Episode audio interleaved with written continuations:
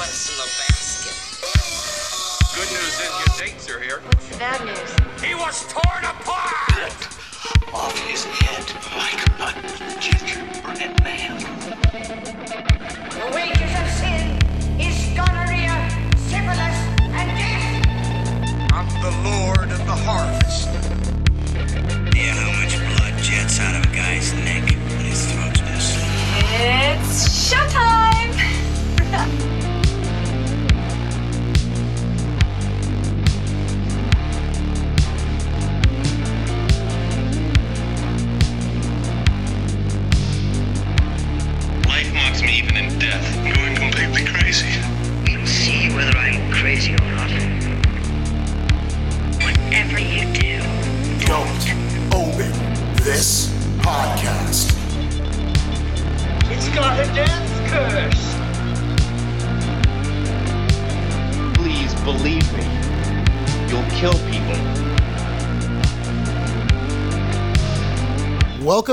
to Don't Open This Podcast.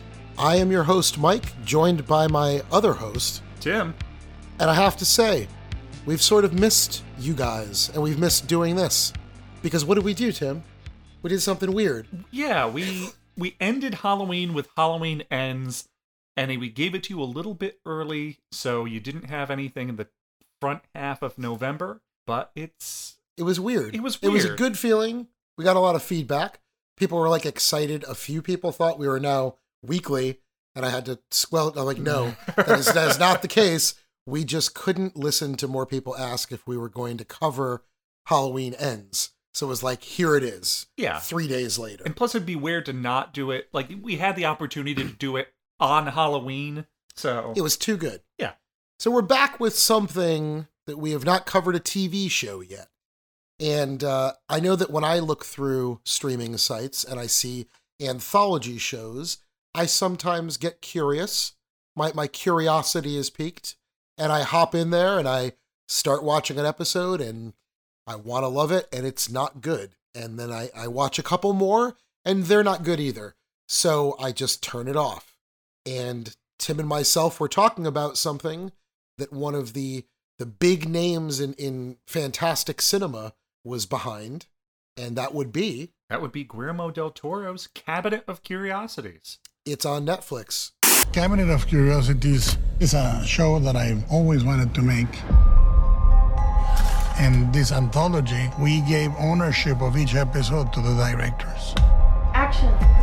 Each of the episodes has a whole world. They present you with different delights. Some are savory, some are sweet. You get a surprise from each of the bites.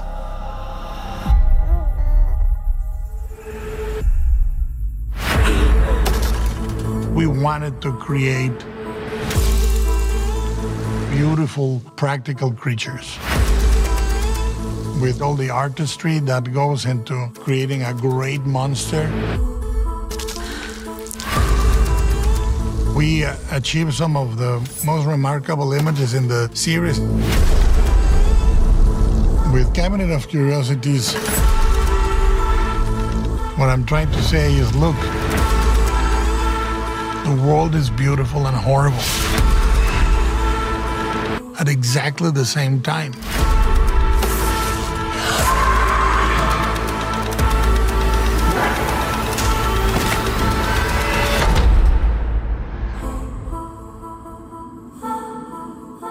You can you can watch it right now. You can stop this episode and go watch all eight episodes of that, and then come back if you haven't seen them.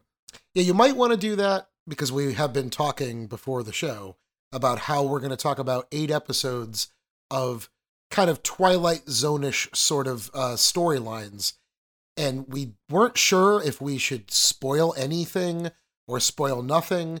Tim brought up the point that if we never spoiled anything, we would kind of just be giving a brief synopsis. So we decided on something a little odd. We're going to talk about the stories. We're going to highlight elements that we think are really cool. We will give us a few uh, tangential spoilers, but Yeah. nothing major. So the big reveals, the big twists, none of those will be covered. If you want to go in totally blind, watch it 1st then come back. But if you know that you can handle knowing a little bit, it's as if you're reading the back of a video box to get an idea of what every episode's I about. mean, I think that's our show in a nutshell. that, that is our show in a nutshell. it's you walking around the pit in the middle of a blockbuster reading the back of every horror VHS. it, it's our show in a clamshell, which uh, older viewers will know what that is. Um, but yeah, so there's eight episodes, and uh, I guess we're going to go through each one in the order they came out, Mhm. and then we also decided that we'll kind of give you our loose ranking of what we thought each episode where it landed, and then after a little pause and a major spoiler warning, we're probably going to talk about a couple of the endings that blew us away. It'll most likely be the top three or four episodes that we ranked Yeah. really high up. This way, it's a little something for everybody. Of ideally, we appreciated the show. It's the great thing about anthologies is you have all of these different types of stories, different styles of stories. That if one doesn't vibe with you, another one might.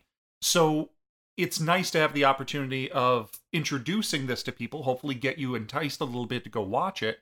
Hopefully, if enough people watch it, we get a season two. But then also for any of the people who have already seen it, you could stick around to the back end, and this way you get to hear a little bit more discussion on that as well. So hopefully, for fans new and old of Guillermo del Toro's new show, we can cover something for everyone.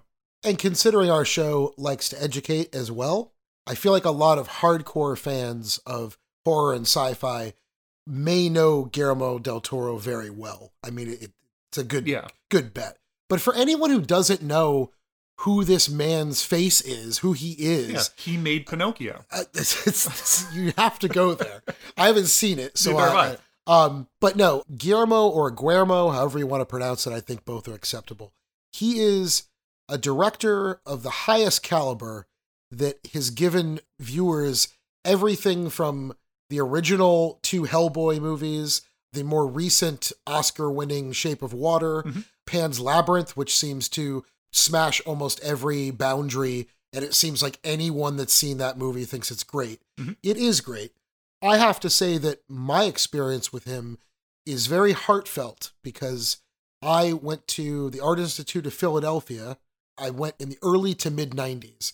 And while I was there, I was lucky enough to be hired as a projectionist. I actually learned the art of projection on old school cameras, which was really cool. And I screwed up a lot of my ear- earliest attempts. But one of the movies, this was a little art house theater called the Roxy on Sansom Street. It was actually owned by the producer of A Clockwork Orange, which blew my mind when I met him, not knowing that he was the Yeah. producer of Clockwork Orange. It was like, holy shit, that's my boss. That's awesome. But one of the movies that I got to project was a film called Cronos. And I had never heard of Guillermo del Toro. I had no idea who he was. Uh, that was one of his earlier Spanish language films. And I fell in love with his aesthetic and the film itself. It's a great movie. And I just sort of always kept him on my radar since then. And I, I'm sure Tim has a few favorites of his. Oh yeah, I mean, I, I'll always be a sucker for Hellboy, but still, like Devil's Backbone is the another one that you showed yeah. me back in the day. But I think I love all of his work for the fact that he has this kind of two minds about him of horror, but still dipping into the fantastic. And I know a lot of times we have horror or fantasy, and he's really the person that I have in my head of like he knows two. how to blend Yeah. those together. I don't really know originally like Pan's Labyrinth. It's a bit of everything in there. You want like a historical thriller drama? Do you want like so, a bit of fantasy horror? Do you want some of the actual kind of fantastic uh, elves and woodland creatures kind of deal? It's everything is in there, and I it's think like sweet drama that can immediately turn to an evil bastard Yeah. beating someone with a gun.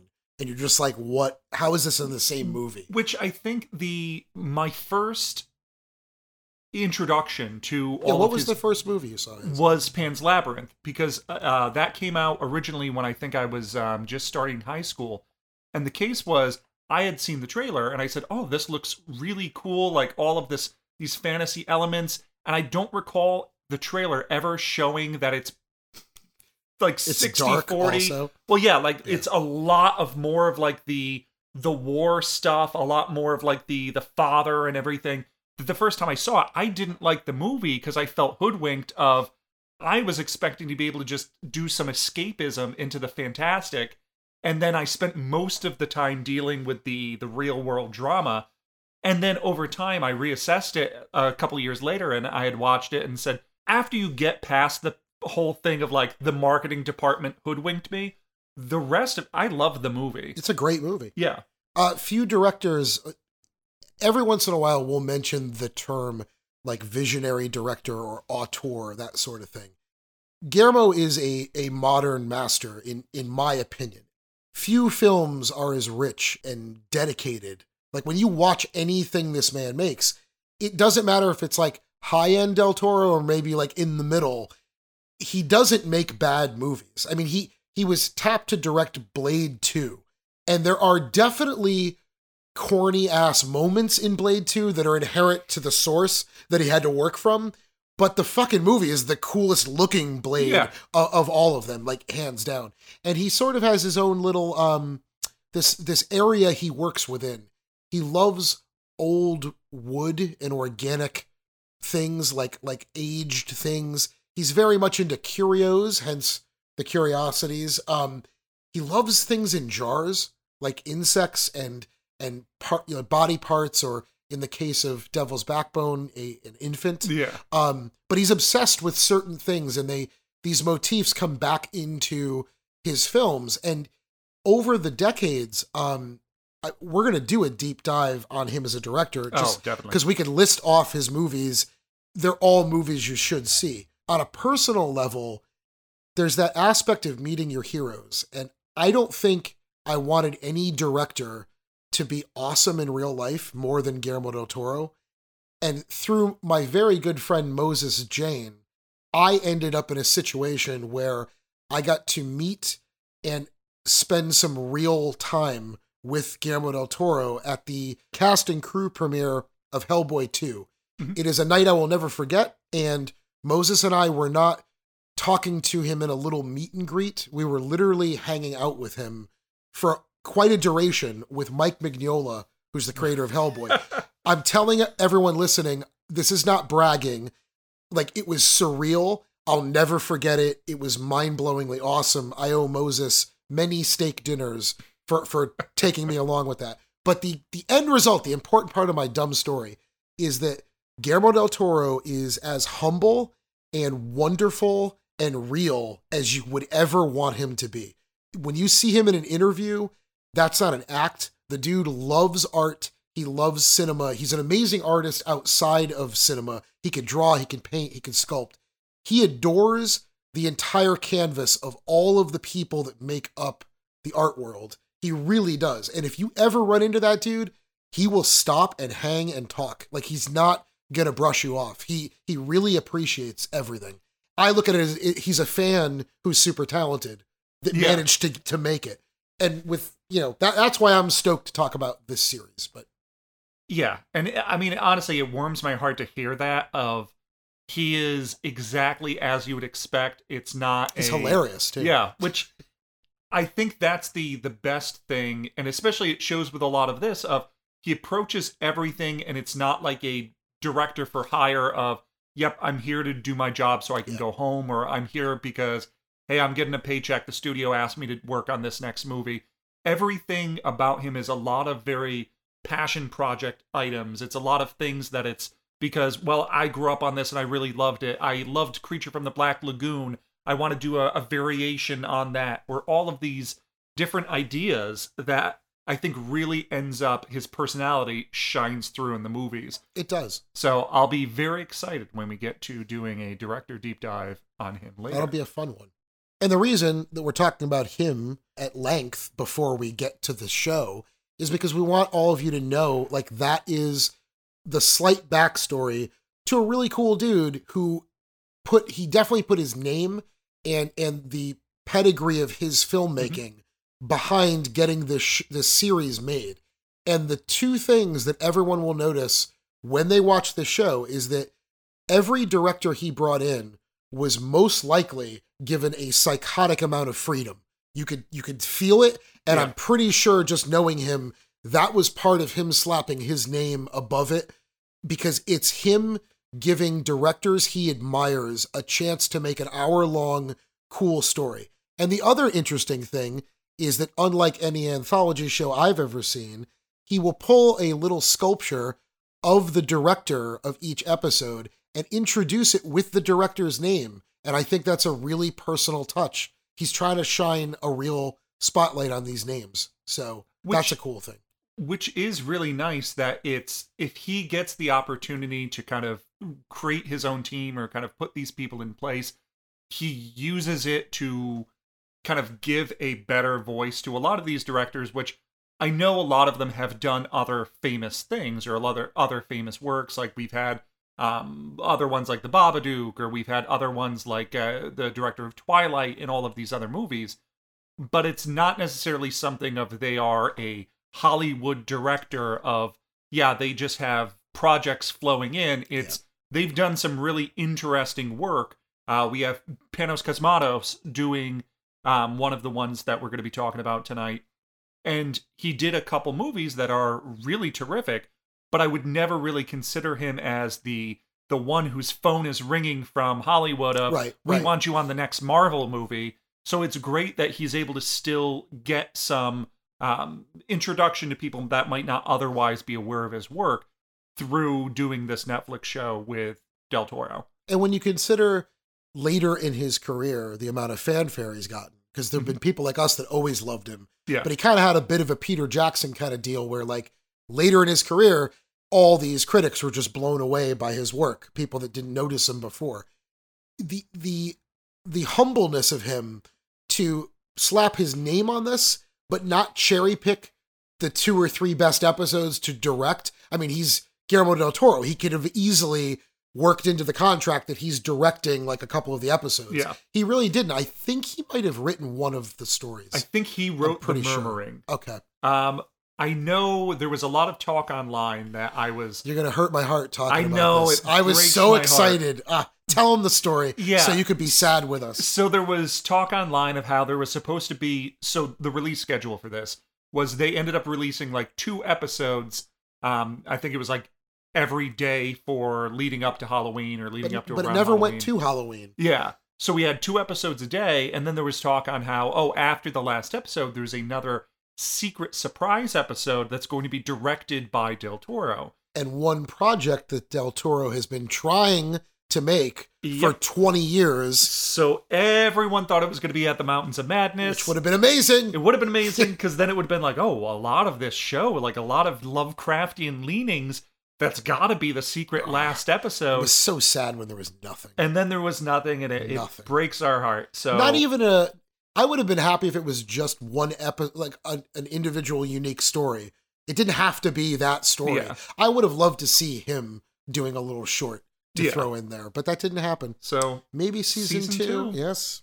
So we have eight episodes to crack into, an eight pack of curious oddities. So the first episode was Lot 36. So lot 36, I think it's it's odd because you can't really say it sets the tone for the the season because in anthology you don't really have a tone setter. It's kind of all over the place.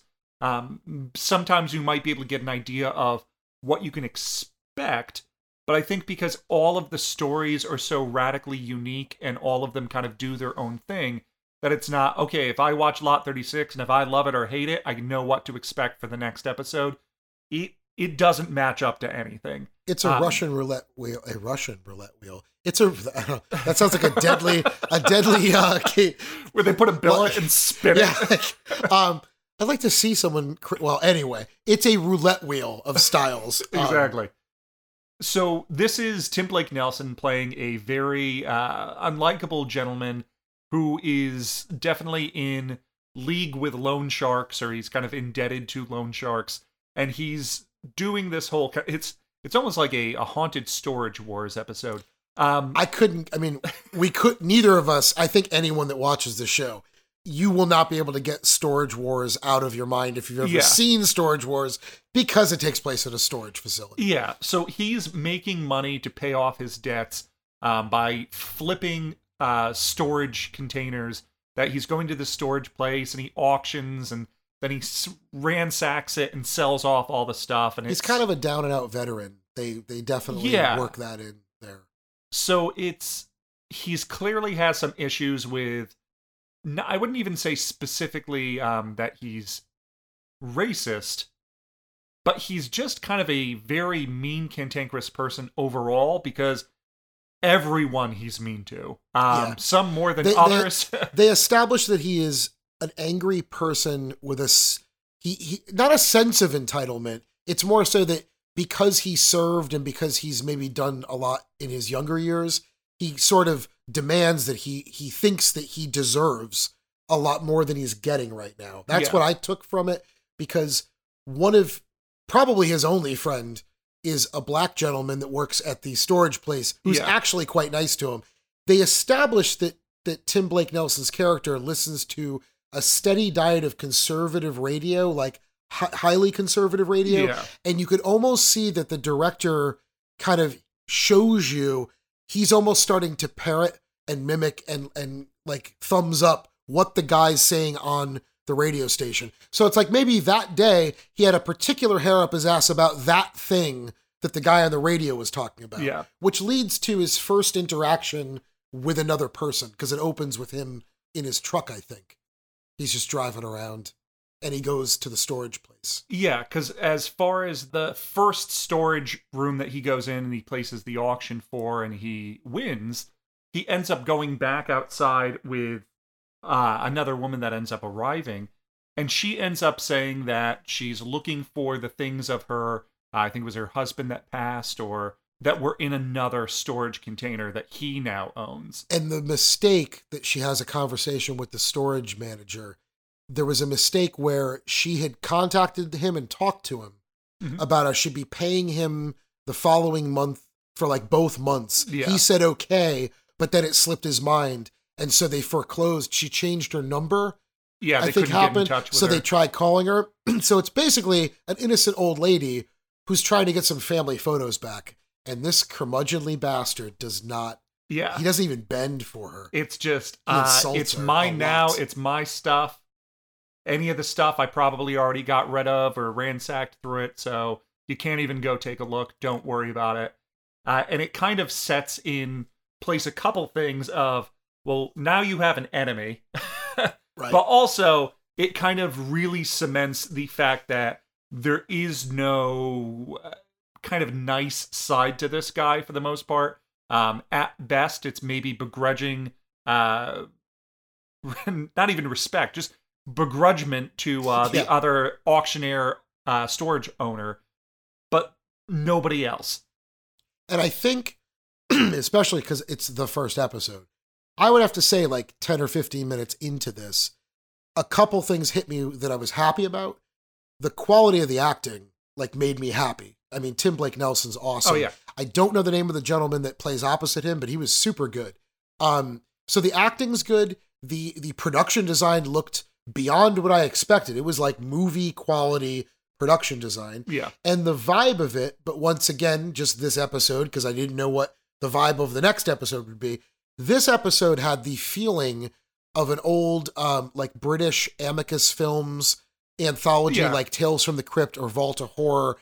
It also had that, like, we've mentioned EC Comics before. They're the comic company that put out Tales from the Crypt and the Vault of Horror and all these things. So there were movie versions of those comics and they were morality plays. This had that feeling. Yeah, thi- you know, was it's like very- I'm like this guy's a jerk and something's gonna happen to him. yeah. So So while he's ransacking this new storage container that he ends up getting, he ends up finding, um, I believe it was like uh, two books that were Yeah. in there, kind of hidden inside a table, and then he finds another one. So he brings it to his fence that he has, who's into all of these kind of more occulty, unique type things, and they call in another guy to say. "Uh, You might be interested in this. He found two of the books. So there's the all this leveling up of like yeah, here comes the more mysterious expert, followed layered again by the even more mysterious expert. yeah. Um, you So- know he's got something. So now we've moved from storage wars into pawn store stars. this is very true. There are similarities to, to both of those. so It's like Lovecraft Pawn Shop. is definitely how it Actually- felt. You know, I would watch it. I would watch it too. I found this idol. You know, um, but yeah, so far so good. I mean, I was down with it. There's there were a couple little things that felt maybe a little um I don't know if, what the right word would be. A couple of things felt sort of forced, but then I was like, you know what? It's only like 45 minutes probably Yeah. because then they they shoehorn in like a you see an old man who dies. There's an old man that dies and you don't know what he's doing. He was like cutting up something in close up, oh, but you don't get to see what it is. So they're really trying to give us what maybe would work best in a feature length film. So I was like, all right, I'll I'll accept these little tidbits. I hope they're going somewhere. And and they are they they they merge. They take a little while to to merge. Yeah, I think the the biggest thing with Lot 36 that it suffers from is too much front end setup that then when things kind of really start rolling, you have like 6 minutes left to the episode. It is pushed way into the Yeah. end. I don't mind like the the end third, but this is like right at the end. Yeah. So I think overall I I enjoyed it. It definitely had me interested to see the rest of the the series just because I figure even if content wise I don't know what to expect for like tonally, I Yeah. can at least expect the same level of uh workmanship put into it or at least the same level of uh professionalism in the shoot. So looking at lot 36 I figure okay, regardless of the writing and the storyline wise or anything like that, I think I'm in good hands overall Yeah. for the series. It, it felt like a really solid hors d'oeuvre because the performances are good, the story's serviceable. It's not like a mind blowing narrative, but for people that like Lovecraftian creatures and conjuring and witchcrafty dark themes, there's a there there's good stuff. It's just maybe a day late and a dollar short in the amount. yeah. Um, and the ending is is something that again we're not going to spoil. It's it's not it's not the deepest of endings. It's more of a oh kind of ending. Like you know, It's a very it- easy it- yeah, comics Yeah, and it's cool. Like it's no big deal. I actually when this first opened and I saw the title, Mhm. I don't know why, but my dumb brain went to the Arthur Conan Doyle story that is also a lot number. Oh, from, um, from Tales from the, Dark, Side. I actually thought I was going to be watching a remake, like like a new version. Yeah. I totally did. Like I crossed the Actually, numbers. I and I would have I would have to preferred that, to be honest. That would have Like, been really cool to see, like a modern horror mummy take. That isn't I like watched the- this with Aaron, and I actually like nudged her, and I was like, "This is the one with the mummy." And then I was like, "Oh, this is not the one with the mummy. There's no mummy in this." So, um, So we didn't even talk about the the so the director coming out of the gate on oh this yeah, Mr. one. Navarro. Yep. Uh, so Guillermo Navarro, who didn't have a lot of directing credits in terms of movies to his name. I did know he did TV, um, but his kind of biggest, uh, I would say, claim to fame was that he's the continued cinematographer for all of Del Toro's works for the most part. Um, so I think he actually he might have I think he won the Academy Award for Shape of Water. I think he did. That's Um, him. But yeah, it's really interesting coming into this of seeing, hey, you've worked with me on all of these things. You know what? Here, show me a story. Yeah. Do something for this new show we're working on.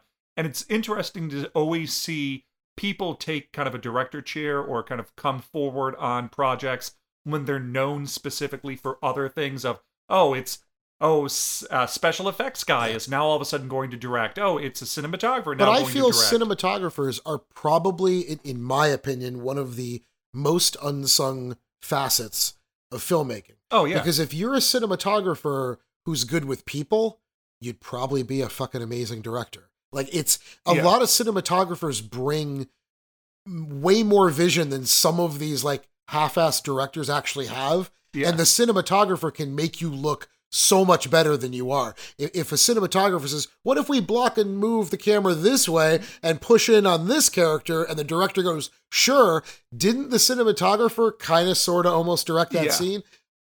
So, Tim, I hear that you want to be on Star Such. For anyone that listens to our show, we we love Graveyard Shift. That's not what this is, but it's Graveyard Rats. It's Yeah. pretty damn close. So I mean, I think this is the maybe the prequel to Graveyard Shift, a couple generations removed. the beginning and middle of this episode is so close to Stephen King's short story Graveyard Shift Yeah. that I actually thought it was the adaptation of Graveyard Shift, the short story. it isn't, it's its own thing, but I found it highly, highly enjoyable. I really liked this one. Yeah. So this was one that I found very interesting because it, it kind of leaned into almost the dark comedy a bit Yeah. in this one that we didn't have necessarily in the the first one. But how did you like the kind of escalation of I'm a sucker for like, I don't know, things that creep you out. When when directors try to get under someone's skin, I appreciate when they try to do that. Yeah. That that impresses me. I'm like, you're gonna give me like a gross out show. I love period pieces. I I actually think that David Hewlett, he's the, the lead actor in this. Mhm. I always love this dude because he played the character Worth in the Canadian film Cube. And I think that Cube Oh. is an awesome story with across the board poor acting. The acting is all like theater quality, except the dude that plays Worth. And I don't really know him from anything else. I know him from Cube, and the moment I saw his face, I'm like, that's the dude from Cube. So I was kind of excited about that. This one just has fun. This is like a fun monster movie. yeah. It and it's it's super entertaining. and it, it kind of comes at you from all sides of like so the whole thing is uh these grave robbers are going through this cemetery and they're trying to get in and steal from uh, one of these corpses and then the guard or whatever of the cemetery stops them and turns them away. And then you find out he turns them away because he's going to steal from the body now that the other guys did all the work of digging it up. But unfortunately all of the the goods the bodies all of these things are being first found by the rats and pulled underground or kind of ransacked Yeah. themselves. And it's this ongoing frustration of ah these rats in this graveyard uh that it it escalates from It- there It, escalates a lot. Um, and I like that it has kind of a classy Robert Louis Stevenson, like the body snatcher kind of vibe. yeah And, but then it gets like a little more um, gory and, and monstrous, like pretty quick. oh yeah There's actually a, a moment we, we should, well, we'll kind of mention it throughout the whole show. The special effects in this series are awesome oh yeah um, they tapped as many practical effects geniuses as they could find, and a lot of them sort of teamed up in different ways, almost in an old, the heyday of horror, like the 80s horror boom. The films were asking so much of the effects groups that sometimes you would have paired up people, like in the Phantasm movies, two different guys would like would would join up and do the tall man stuff, and then a couple other guys would do the dwarf creatures. And in this, they did the same thing where they would team up different groups of people. And a gentleman that I know named Mike Hill, he is a stunningly talented sculptor and effects guy. He actually created the corpse that attacks the character uh, in the, these caverns underneath the, the cemetery. And a fun fact is that according to Mike, it is not a zombie, it is a living corpse. Very different thing to him. And I get it. I get what he means. And this living corpse is scary as shit. It really, I was like, wow, that's scary. I'm scared. um, it was great. it goes with the whole escalation of like it's i think back to the first time i saw the descent um i was we used to do kind of an annual sleepover of all my buddies and we said oh this new movie the descent let's check it out and you watch it and you say oh well this is kind of creepy them going into this cave before you even know there's something else in that cave and it just escalates of well that was creepy before but now it's really creepy graveyard rats does that same Yeah. thing of oh there's all these rats in here oh there's a huge rat in Yeah. here oh there's something else It's, in it's here not even that. It's more. It- yeah Again, we're trying, I don't know. We, we spoiled bits of it, but we're not giving you like the end result. I will say the end of this one is is a pretty harrowing uh, situation to, Yeah. to to be in. It freaked me out in a good way. I was like, "That's good." You got my stomach like a little a little Yeah. off, you know. And But yeah, this that, one's about that a reminds jerk. me a bit of a tales from the dark side as well There's um, I I have to say that Graveyard Rats isn't the most original.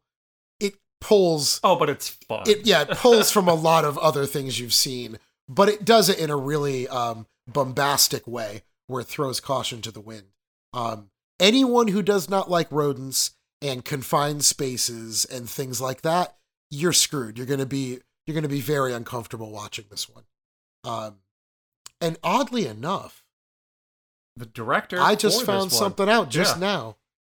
So that probably makes sense why the actor, what you remember Yeah, him from the Worth guy. Yeah. Because He's uh, in Cube, and Cube's directed by the same guy. Yeah, Vincenzo Natali, uh, also known for Cube, worked on uh, is the one who did the the direction for Graveyard Rats, um, as well as a number of other things like the uh, In the Tall Grass that was on Netflix uh, a couple years back. He made Splice as well. Yeah, I guess he's he's good with uh, constrained, tight spaces and small budgets because I think Cube is really well directed. yeah, I just wish that he was able to get a caliber of actor across the board where everyone was great because the great people in it are really good. But then there's some, you know, it's still worth watching. Uh, seek out Cube. yeah. I would agree. In the Tall Grass, ah, watched it, and man, there's a lot of filler in that movie. It had me, and then it lost me, and then I wanted to have be, I wanted it to have me again, and it it, it kind of shit the bed for me. But If, if it's you, all right. If you want a better in the tall grass, I would say if you know Love, Death, Robots, also on Netflix, I think in season two, there's an episode called In the Tall Grass. Nothing to do with this exact storyline, better than this movie. but it it has another thing of something going on out in kind of like the cornfield or out in the tall grass, and I think it, it's for 14 minutes. Uh, that one's worth your time. I'll get into Love, Death, Robots a whole nother time though. Yeah, we planned on um, veering off topic for each and every episode into a different anthology thing that has nothing to do with this before reeling ourselves back in. We're actually going to try not to do that, but it'll happen two more times. I'm Yeah, thinking. We- I, we'll I could have talk for it. days on Love, Death, Robots. It's great. If you have Netflix, watch that shit immediately. And that leads to the next one. And I have to say, if you're going up in an anthology series, Mhm. that's a good feeling. Yeah. And I was digging one, digging two a little bit more than the first one. And man, I fucking love three. The third Oh, yeah. episode, this, ah, man, it's so good. It's so good. which I think going back to what I was saying before about anthologies of they're all so different that everybody will find something they kind of latch onto. I find really interesting because I sat there and I was watching it with my fiance and a friend of mine, and we finished this one here, The Autopsy uh, by David Pryor. And I just looked at my friend, I was like, I loved this one. He's like, Oh, I agree. This was a good one. And my fiance said, This is one of my least favorites. How? I think it really just depends on what your interests and sensibilities are for the whole. So when we get into some of the the later ones, those were more of the favorites. But for me, Autopsy just Yeah. clicks on everything I wanted. Aaron and I have seen lots of stuff. We both were blown away by this one, and we both cringed a couple of times, which is hard to get both of us to do. And for me, one of the most fun parts was my brother had also been watching the show like on his own time. And at one point, I got a text message from Mark that said, Autopsy, whoa, awesome, or like fucking great or something. And I was like, I'm getting a text about it because, yeah, it's that good. So yes, the autopsy, uh, directed by David Pryor, and I guess he uh, he made a movie that I actually wanted to work into our unsung, one of our upcoming unsungs, called The Empty Man. That's that's a talk for another episode. Yeah, it- um, it, really it's became kind of a cult well darling. done. Of it came out of nowhere. It didn't really pop up on major things, and then slowly I just kept hearing everybody it was on talking about. HBO. Yeah, that's I think where yeah, yeah, that's where I saw it. of everybody saying like, "Oh, The Empty Man is kind of like the sleeper horror hit of uh, the year." So yeah, he showing right from The Empty Man going into the autopsy. Like I'm I'm interested in seeing David Pryor's other stuff. Yeah. And this one, I mean, you know, there's different boxes people like to have ticked when they're watching something. I really love older guys, you know, that have lived a lot of their life. I like that. Yeah. Where they're like they're they're not jaded, but they're like such realists and they're just having their talks. I like that stuff. And this surrounds a blue collar setting, which I also like. Um, I think it, Might be rural Pennsylvania. Which- is that Wait, where it takes blue place? collar horror. That's back to graveyard It- it is back to gra- graveyard shift. Um, no, but it's like a. I think it's in like a Pennsylvania. yeah, it's a very kind of something like rural, kind of a mining town. Yeah, Um, it's like the the the town sheriff with his deputy and like the the town coroner, the town doctor. Like it's all the very like the town this, the town Sure. that kind of locale. So autopsy to me is like an equal parts blending of a great mystery, a great character study, because they really F. Murray Abraham, not only is he a phenomenal actor, I love that dude. He's like so good. But this short little film really does flesh out his character extremely oh, well. Oh yeah, So it's a character study, mystery, alien invasion story, and kind of like action gore movie, but it's beautifully balanced. And I've never seen this story done exactly this way at all. Yeah. I- and I've I searched my memory banks. I'm like, is it ripping anything off? And I'm like, no, it's not. It's really fucking cool. this whole thing. So the the whole story of kind of the sheriff in this small town investigating um, a series of killings going on, and they kind of track it back to uh, this random guy who kind of went berserk, and he's uh, ends up racing off into the the mine shafts, and the mine shaft collapses, and now all the people who died in that mine shaft. They're now having to call in the coroner and say, "We really need the favor To do We like a need you to mass do- autopsy. Yeah, a mass autopsy. Get through all of these as soon as you can. And they know that there's something kind of odd going on, so the sheriff asks them, please, like, record all your notes and get them to me this way. Like, I'm aware of what's going on. So he's kind of doing this whole side recording of everything that's going on specifically for his friend the sheriff. That's kind of like an off the record thing of here's everything that I found out as I'm investigating this. Yeah, because there's some fear of liabilities. Yeah. Uh, as to like who would be responsible legally and all that. Yeah, because I So think it was like that, they chased them into the mine shaft and all this stuff.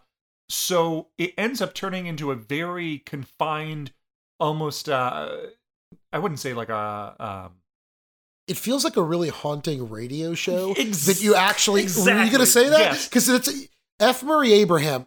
For anyone that doesn't know who he is, just look him up, find him on YouTube or something, and watch something he's in because he has one of those voices. Like if if I'm gonna have Morgan Freeman read my eulogy, like I would want F. Murray Abraham to give like a long speech about me. I would Like, want they him both to have great, will. Yeah, they, exactly. they have great voices. These guys. Um, and yeah, he's just so good. yeah. And and so a lot of it is him talking. If you've ever seen Grand Budapest Hotel, he plays the adult Zero Moustafa. So he narrates that film as well. Yeah. So there is this like really comforting quality to it that I, I liken it to a radio show.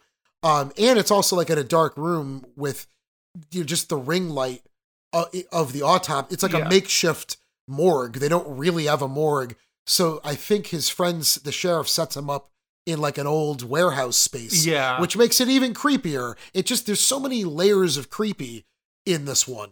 And I think it really does work as it's great that we got all of the lead up to this. So we get like the first 25, 30 minutes of the story leading up to now this is why we're all doing this autopsy here at this kind of makeshift morgue. But even if they took that out and or trimmed it down, I would still be so interested Yeah. in all of that stuff that happens. I love that they have that first part, but if you give me the last 20 minutes right there, like you said, I think that would be such a solid kind of a uh, like a bottle episode of this would be an episode of suspense on uh the old time radio Right. show. It's an old timey. yeah, like it's just We have a guy whose voice is like, peculiar happenings at the at the mine shaft Yeah. over in such and such PA. 'Cause it's it's got that feeling to it's it. It's just like okay give us a a creepy storyline give us a great actor and just let him loose let the actor act and he doesn't even need to act against anything it's just him just kind of looking around and investigating and just talking out loud is captivating for the back half of this episode and obviously we both love film. Something that blew my mind on on this one, in terms of the script writing and the direction. This short feels like a feature in terms of the amount of depth and information you get. Yeah. But it's it's like shorter and it never feels rushed. It has this like lackadaisical like like a chill pace Yeah. but it but it gives you so much. It's it's really impressive. I I was actually kind of nervous after I saw this one because I'm like, can it go up from here? Like, how could this series Yeah. keep getting better than this? I'm like, this might be one of the touchstones of one of the best. So, and it actually goes right into uh the fourth episode. I call it in my head the lotion, but it's not the title. The outside. The outside is the title. I also always think of it as It's the lotion The lotion. one. It's the lotion Yeah. one. You guys think this one's about lotion? Uh, this was directed by Ana Lily Amirpour. Yep. So a lot of people probably know her from she kind of hit the scene with the girl walks home alone at night, uh, the vampire film, and that's kind of the first thing that I had heard her from. I know she did a lot of other stuff as well. Um, I know she did like the Bad Batch, but that was kind of the the main one that kind of put her in my mind at that point. Yeah, I've never seen The Bad Batch. I I, think I, I, do know that A Girl Walks Home is it's solid. It's a cool movie. This this feeling and tone of this short is very very different from that. So it's kind of cool. It shows that she has quite a bit of range. Yeah. This one is accomplished in what it sets out to do. yeah. This, I felt un.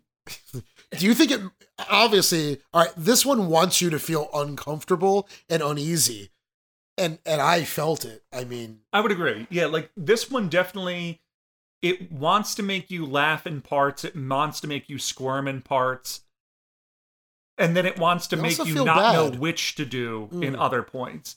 Yeah, it it definitely does like there's definitely a lot of melancholy in here. It's all over the place tonally, but not accidentally all over the place tonally. It's all very specific and very intentional. And I think it kind of puts you at ease as much as uh, the main character, uh, Kate Micucci, is a um, kind of a very odd duck person with her uh, lovely husband, who's, I believe, like the sheriff, played by Martin Starr. And she just works at a bank, and it's the other women that she always sees, the the popular ones of she's their own clique. she's painfully good. yes, Her performance is it's impressive. it was surprising to me because I had only known her from more comedic things. And then seeing her in this where it's you get to play awkward that it's well you you chuckle at her because yeah, who can be that awkward of oh she brings like she But everyone's been- taxidermies a duck or whatever it was to bring as a gift to a, a party gathering. But then also you genuinely do feel bad for her of she's trying to be involved. She wants to be like everybody else. And it's just so difficult for her that she clings to the things that she thinks will get her there. I think horror is most effective when it can manage to tap into a collective feeling that Mhm. people have had, such as anytime you see a movie where someone's teeth get chipped, Ugh. it hits everyone. It doesn't matter who you I- are. and I do feel like when horror presents a a character that feels un- unsure of themselves or down on themselves, every human being has felt down on themselves or inadequate in a new job or or going to school and there's maybe like a kid who always busts your balls and makes you feel like shit and bullied. Everyone knows what that feels like. You work that into a horror movie, you're changing the rules of what that person could end up doing because it's a horror movie. Yeah. So then it makes it made me feel more uneasy where I'm like, I feel really bad for this girl, but I think worse shit's gonna happen. Yeah. Which so I think works in this one specific, and it just generally works in horror because for us to kind of sympathize with her character of Stacy on feeling like she's not part of the group, feeling like she has nobody to relate to in what she's going through, I think that's very similar to a lot of probably the horror community growing up of yeah. yeah, I didn't have a ton of people to like talk horror with for the most part, and I'm sure a lot of people it was trying to find the other ones in the group of like, hey, are you weird too? Do you want to be weird together? Um, Yeah, really. It, it and her, of, her her husband plays more like what you or I, what our parents would have been. Like he's awesome. He's a great husband. Yeah. But he has a motherly element where he's constantly just being like, "You're great, hun. You're good, hun. I love you." Like he he tells her really sweet things. Like Yeah. he pulls out individual things that I felt were really heartfelt and nice, but it clearly isn't helping her. Like it's Yeah. it's not penetrating through the the guys that she. Well, that's the other thing. The effects. I mean, the tone of the thing is amazing. The garishness of the way it's shot. Um, it almost has a fisheye lens feel. Like you're you're Yeah. you're, you're being watched like in this bowl. And the colors, because it's Christmas time, and Tim and I love a good holiday time, it, it has like almost a gremlins feel. Like when you're in the living room of Billy. Yeah. It has like that. It's like, oh, it's almost like Bill Billy's living room from Gremlins. And the the what they the subtle things they do to the actress, in addition to her performance, they put contacts on this woman that make her cross-eyed. Like they, Yeah. they that's really jarring. And I don't know if um you seem to be more familiar with the actress outside of it. Mhm. Does she have the ability to like almost make her eyes bug a little? Like there are a lot of people, Jim Carrey, different actors can change their faces. Maybe There's- I'm not familiar that much. I just know her from uh, Garfunkel and Oates, and then I think she was in The Little Hours. I'm pretty sure she's got a she's wearing like a fake nose. There's there's these really subtle little things that they did with her. Yeah. She's like cheating an underbite the way when you watch Sling Blade, they didn't do any uh, prosthetics on Billy Bob. He just he pushed his jaw out and would hunch himself down and he, he made himself look different. She does like a, a pretty amazing physical performance. Um yeah. I was so sold on her. And I and I love um Martin Starr. Yes, Martin Starr. He's awesome. I'm just Yeah. a huge Silicon Valley fan, so I I love that dude. Which it was refreshing in this to have a spouse in like a movie or spouse in specifically like horror or something that is so supportive. Like you said, he wants to do the right thing. He wants to say the right thing. And I think that's why it just makes the whole ordeal Yeah. so heartbreaking and melancholy the entire time of wanting to help somebody, wanting to show them their own self worth, Mhm. and them just not gripping that at all. um, I, would not time. call all the episodes weird. This episode's weird Yeah, because, like Tim's saying, it it fucks with your emotions. The whole hour is really a lot of different emotions, like a lot of times scene by scene, like like within the scene. It almost has, um, if anyone's seen the Fargo TV show, it- I, I feel like she probably really enjoys that show because it has that. Martin Starr has that, like, well, they both the the couple have that midwestern vibe. Yeah. Um, you know, she's rocking like a mullet, like with, with, with bangs, you know, in the front, and you could just picture them like going to the corner store, eh? You know, like there's that feeling Yeah. to it. But even the women that play the total bitches that she works with, the superficial, self-absorbed women that are so mean to her, like everyone plays their part perfectly. It's extremely well directed, but it's so weird. It's a very weird episode. which I really expected them to be meaner to her, but then they kind of include her in, invite her to the Yeah, I party. and still don't know oh, why that is. I figured like, oh, they're going to invite her there that way, we can make fun of her or something like that. But that isn't And it. then they actually let her in, and then it's all we we got gifts for everybody at the party. Okay, what are they going to do to her? But Oh, they actually, a- they They pull a prank that I never understood of when that girl from work hands her the secret Santa and she opens it and it's got that lady's name. Why did she do that? Like it seemed weird. It was like they set her up to bring a gift when all the other women just got a gift. I didn't think anyone else brought a gift. yeah, that I don't know. It, it set up a great duck moment. Or. Yeah. I think it's a. But then I figured like, oh, now they're all going to make fun of her. And then the host of the party was actually pretty nice about the whole thing and just kind of like played it off. And it's okay. So they're not all. no, they're not. They're They're not- not, evil. yeah. They're just kind of superficial jerks. Um, Yeah. Which is real interesting that we've talked about the outside for probably six or seven minutes. And we never even mentioned lotion when that's our intro was talking all about how there's lotion. You you guys might wonder where the lotion comes so into play. that gift that she gets at the party is everybody gets this lotion that's supposed to be. I be wish like I could this. remember the name of it. Arlo Glow. It's that glow. Yeah, it's like this amazing lotion that's supposed to change your life, and it's done by the uh, this very odd Dan Stevens character. He Um, played the lead in The Guest. yeah, And, and I think a lot of TV. He's oh yeah, he was uh, on Legion and everything. Um, but he's perfect. he It's is. like your perfect tacky ass infomercial from like maybe the mid 90s. it's like this vaguely European accent. It's I like wish one of us could remember the name of the lotion. it's a stupid name. It's like oh like Feo or, or Yeah. Loro, some kind of weird shit. Aloe Glow is the only skincare product that transforms your body, mind, and soul. And she falls for it. She just starts ordering tons of it. Yeah. Because he's talking to her through the TV. And you don't really know if she's losing her shit and thinks he's talking to her or if it's some sort of weird signal that really is talking to her. That's what I meant about weird. They're, they're, they they create a lot of strange moments and they don't really give you answers to a lot of it. Yeah. But it doesn't matter. It's like that episode in the Twilight Zone movie where the kid could wish whatever he wants and Oh, it comes yeah. true. It kind of has that feeling where you're just along for the ride. Stop thinking about why and let this mo- this episode wash over you. Like just absorb it all because it's crazy. Yeah. But So the lotion, she becomes obsessed with the lotion and it just kind of derails her life, her psyche, everything involved. She immediately has a massive rash, yeah. and everyone around her says to just it's working. Just keep keep like let it keep working. Her husband's like it's not working. She's like no, the guy on the TV told me it's working. It's just doing its job. He's like, hun, it's not doing its Yeah. job. It You look itches, it you look like a it's healing." raspberry, hun. Yeah. You know, he's like trying to help her, and she just keeps slathering it on. Then she starts itching, which makes it even creepier.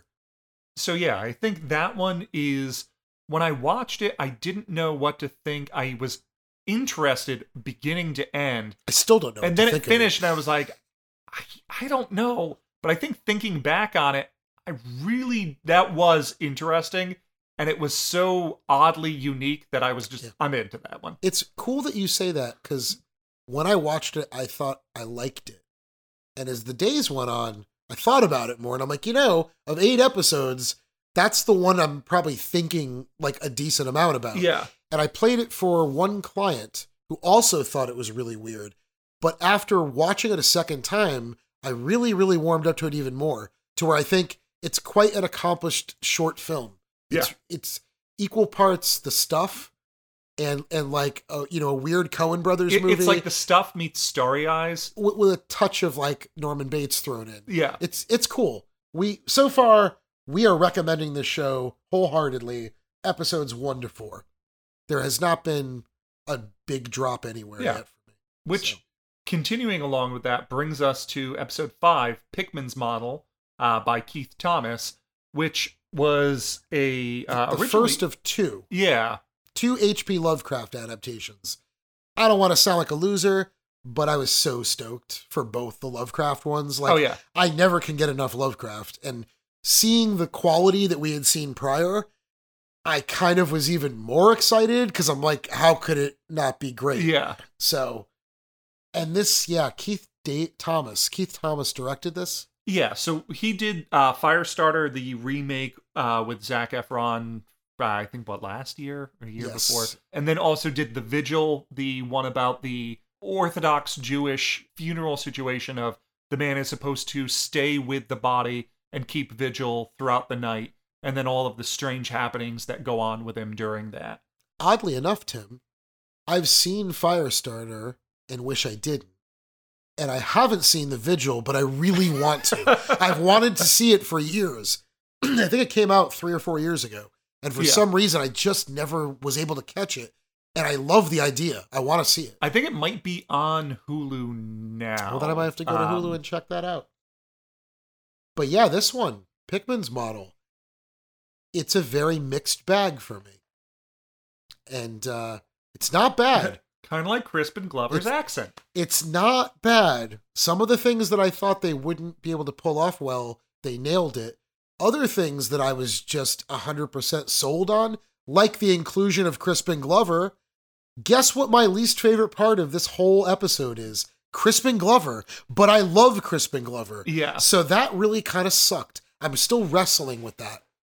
He's my favorite part of it, in theory. Yeah. In reality, I think he I think he brings it down.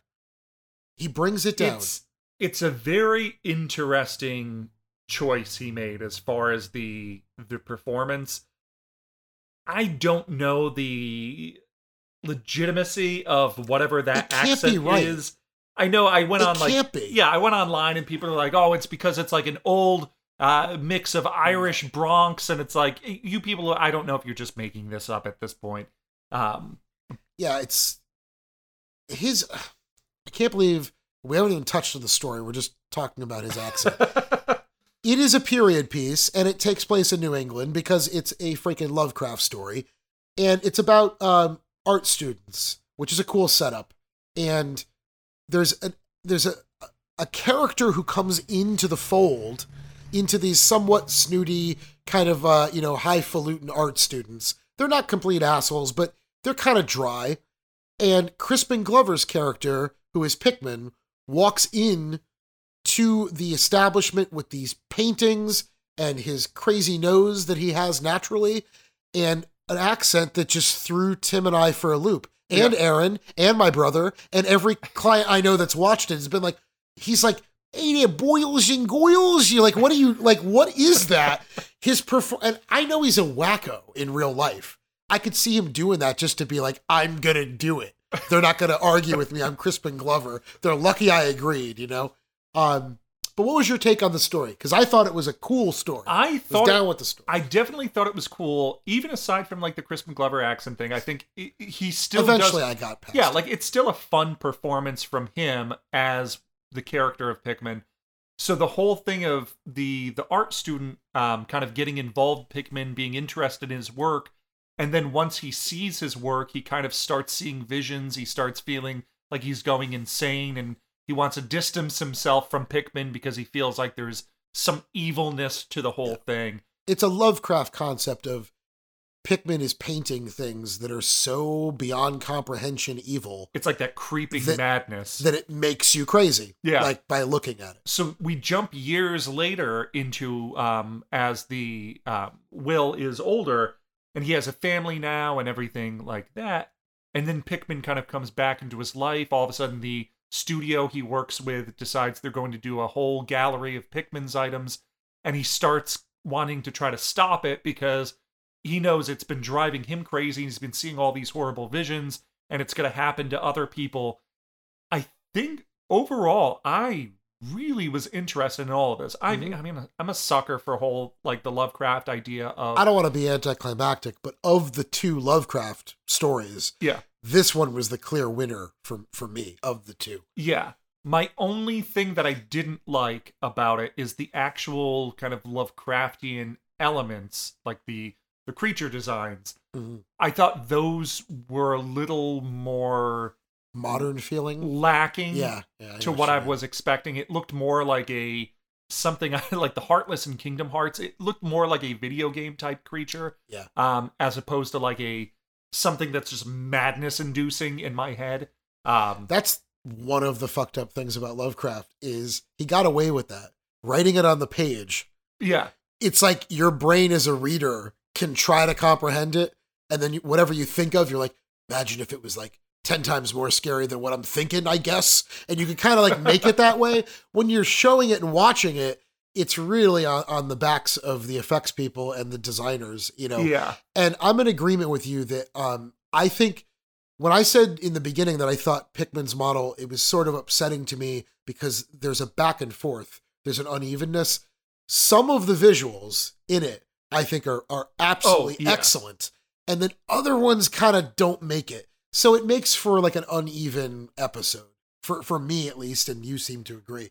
Yeah. Overall, I could think of many worse ways to spend an hour. It was it was a fun hour, and I do really dig the payoff. it is a The, gut the, punch. the payoff is great. The Yeah. payoff is excellent. Um, anyone that likes, I don't know, grand scale grotesquerie, I think you'll appreciate what they conjure up to jam into a TV episode.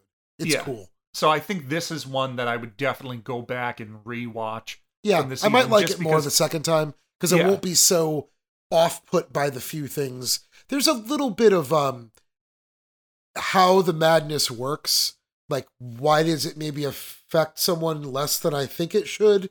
Yeah. And another person, whatever. I mean, we're talking like abstract concepts. So maybe one person's psyche is stronger than the other or something like that. So, kind of directly into our Lovecraft uh, double feature there. After Pickman's model, the next episode of the series is Dreams in the Witch House by Catherine Hardwicke. Uh, you might know from, I believe she did uh, Twilight. I want to say she did 13. Um, Oh, Twilight. it's so. wow, I was so excited to find that out.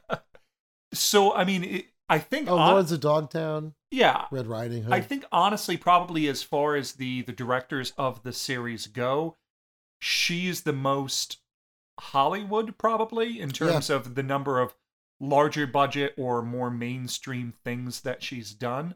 Uh, I don't have a problem with that, but I do think she is slightly mispaired. Her aesthetic and style is really not the best choice for this story. Yeah. I think this story overall, so Dreams in the Witch House, um, follows uh, Ron Weasley. Uh, it follows Rupert Grint as um, kids. His sister ends up dying, and her she sees her spirit, and her spirit gets pulled away into another realm. And he spends his entire life trying to find a way to make contact with her. And he's kind of disappointed by all these charlatans and all of these other supposed psychics and he's just searching for a way to be able to get back in touch and rescue his sister spirit from wherever she is now. And that kind of leads him into all these very occult and all of these very um, evil adjacent type things um that is naturally a very lovecraft story. I hand it to the production people because visually it was pretty damn cool. I did like the the the visual look of it. I thought was interesting. It had a lot of aqua and turquoise yeah kind of colors to it. It was it was interesting in that way. I wanted to love this adaptation, so there was that. I was like kind of fighting with myself where as it was progressing, I was like, I don't really know if I'm enjoying this, but I want to enjoy this. i think it could have used more time to breathe Yeah, I agree. it, it really ended up it had a lot of interesting ideas in it had a lot of interesting things of he ends up finding somebody that introduces him to this concoction that allows him to kind of pass out and dream into this realm that he finds his sister again and it's very kind of like the upside down he's just out in like these very like you said it's this like turquoise wooded area with the fog and then he comes back and he's trying to find a more permanent way to get her back from there and then we get into almost this alternate story of okay now from doing that he then ends up having to go to this other house where he's going to use this and then enter that dream realm but also it's involved with this other witch that's searching for reclaiming Yeah. like her and him and getting back from this realm and then this other kind of very human faced rat creature and there's a lot of stuff going on that is very tightly packed into 63 minutes that is not necessarily anything bad i just really wished this thing could have had another 20 minutes to make those ideas kind of all Yeah. fit together a little bit better like a three bears scenario. Some of these stories, the running time is Yeah. just right. And some of them you wish they had a little extra time. Others you wish it was even a little shorter. This one needs an extra 20 minutes because it, it feels it feels half baked in some ways, but it also feels like overkill of like a sensory overload in other ways.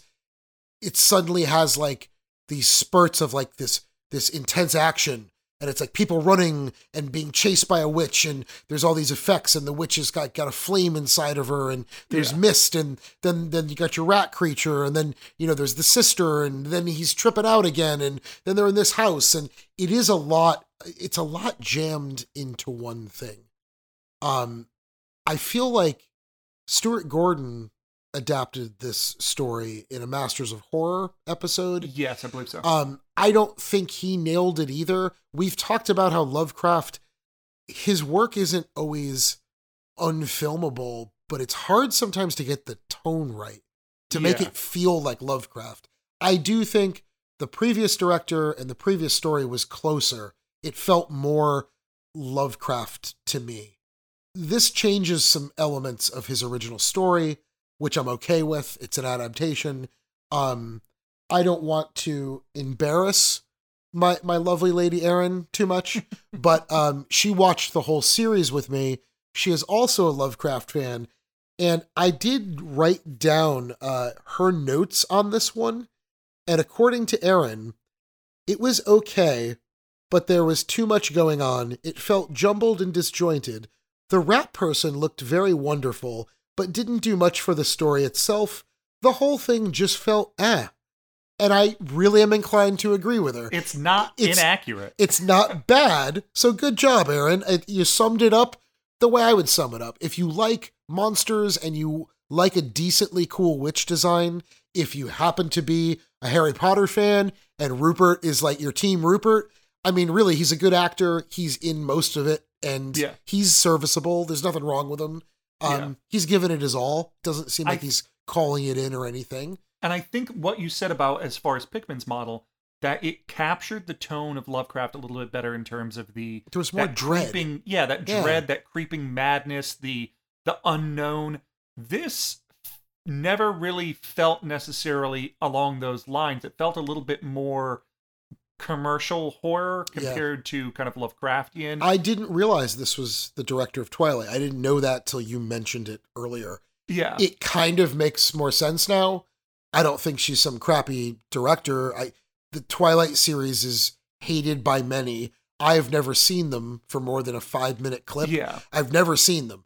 What I've seen, I know I don't like. So I just never bothered watching it. But this has a little bit of that CW gloss yeah. not it- not that bad. It isn't like what the fuck am I watching, but it just it kind of felt PG thirteeny when the other ones feel R. yeah. they have like an R vibe. this almost oddly felt like a Harry Potter mystery that just had a more gory yeah. horror setting. This could have been an Um, offshoot theme in an episode or two of Sabrina. It really could have been the, Yeah. the TV show. Yeah, the the Chilling Adventures version. Yeah. Oh yeah, I'm sorry, I should have mentioned that. The, Melissa Joan Hart one, I would have watched No, it. Um, hey, I'm I'm all right with Sabrina. There's some really bad shit in that series, but there's also really good shit. Like I I, I found it enjoyable and I watched the whole thing. So, but yeah, this is like a Lovecraft Sabrina type of feel. Maybe I'm being a little too harsh on it, and it's not that light. It's dark enough, I, I think this, but it's pretty light. I don't know. I think this one has a pretty, other than maybe like, um, actually, other than like Pickman's model and uh, Graveyard Rats, this has a pretty decent gut punch ending. I guess you are right. The ending, yeah, yeah, the ending is gut punchy. The the beginning and I the think middle it's just but- because it doesn't set itself with the same tone as the ending of Pickman's model. It Yeah. almost ends on more like a. It's like it wants to be a darkly humorous note. I watched these once as they came out, Mhm. and you you kind of reiterating like the gut punch ending. It kind of jogged my memory to really remember like exactly what you're talking about. And yeah, I take that back. It's it's it's heavier than Sabrina for sure. Yeah. That was a dumb statement on my part. It's it's not that that PG. Um, I don't know. I just think it's it's one of the lesser entries, which is really not that less of an entry. This is a pretty solid anthology series. Yeah, I think there's really no episode from it that I feel is a waste of my time. Um, there are ones that I definitely prefer over others. There are ones that I would say like, yeah, I saw it once, like I'm I'm good with it. Um, but I think there's none of them that I finished. I said like, wish I skimmed through that and saved myself 50 minutes. I think it's safe to say on a 1 to 100 scale, Tim and myself's least favorite episodes are still in the upper 70s Yeah, to low 80s, which is pretty amazing for an 8 episode anthology show. yeah, So it's yeah, anything that we're down on, it's just cuz we were expecting we're expecting more because Yeah. you give us autopsy. We want everything to be almost as good as autopsy. That's Also, it's one of those things that you don't get a lot of necessarily like good Lovecraft adaptations. Yeah, that that too. whenever you somebody throws around like, oh, it's Lovecraftian or oh, based on a Lovecraft, you kind of set yourself up for like, here it is. Like we get some Lovecraft stuff. I can't uh, wait for us to do a Lovecraft episode. I'm just It's like- gonna be fun. Yeah. Um, Speaking of fun, Yes, I was just going to say, going from that slight dip, that little bit of a lull, it picks right back up, like way up with the viewing. Good evening. Tonight I'm going to gift you innate transcendence at the greatest expense. Mesmerizing. Holy shit, the viewing is worthy of two or three viewings. Yes. And that's the one you mentioned him earlier. Yep, Panos Cosmatos. What a guy, this guy. Yeah. So I like I originally uh watched like Beyond the Black Rainbow, um, and then later on with um Mandy. Mandy and all of those. His dad's a filmmaker, right? I think his father yeah, his was a dad filmmaker. originally did Tombstone. okay. Um, and I know actually, I think the money that his like the checks or whatever it was, the money that his father made from Tombstone was like left to him, and he used that money to I think do Beyond the Black Rainbow. Which was super low budget. Yeah. Yeah. So like that money fed into that one from there. But he has a style Yeah. all his own. We occasionally talk about directors who make films for themselves and anyone who happens to get their vibe. And uh, Panos is one of those dudes, and I, I love him for that. When you hear him in interviews, he could be such a pretentious like art prick, but he's not. He's like a real stripped down regular dude, and uh, and he makes some weird stuff, really uniquely weird stuff. Yeah. And the viewing is The Oh, viewing boy. is somehow so captivating, though, that most of the runtime for the 57 minutes, we're introduced to this. It's almost like um, if you think of The Haunting, of, oh, we got together like this psychic and we got together this other person, and they kind of form this group to go into this house.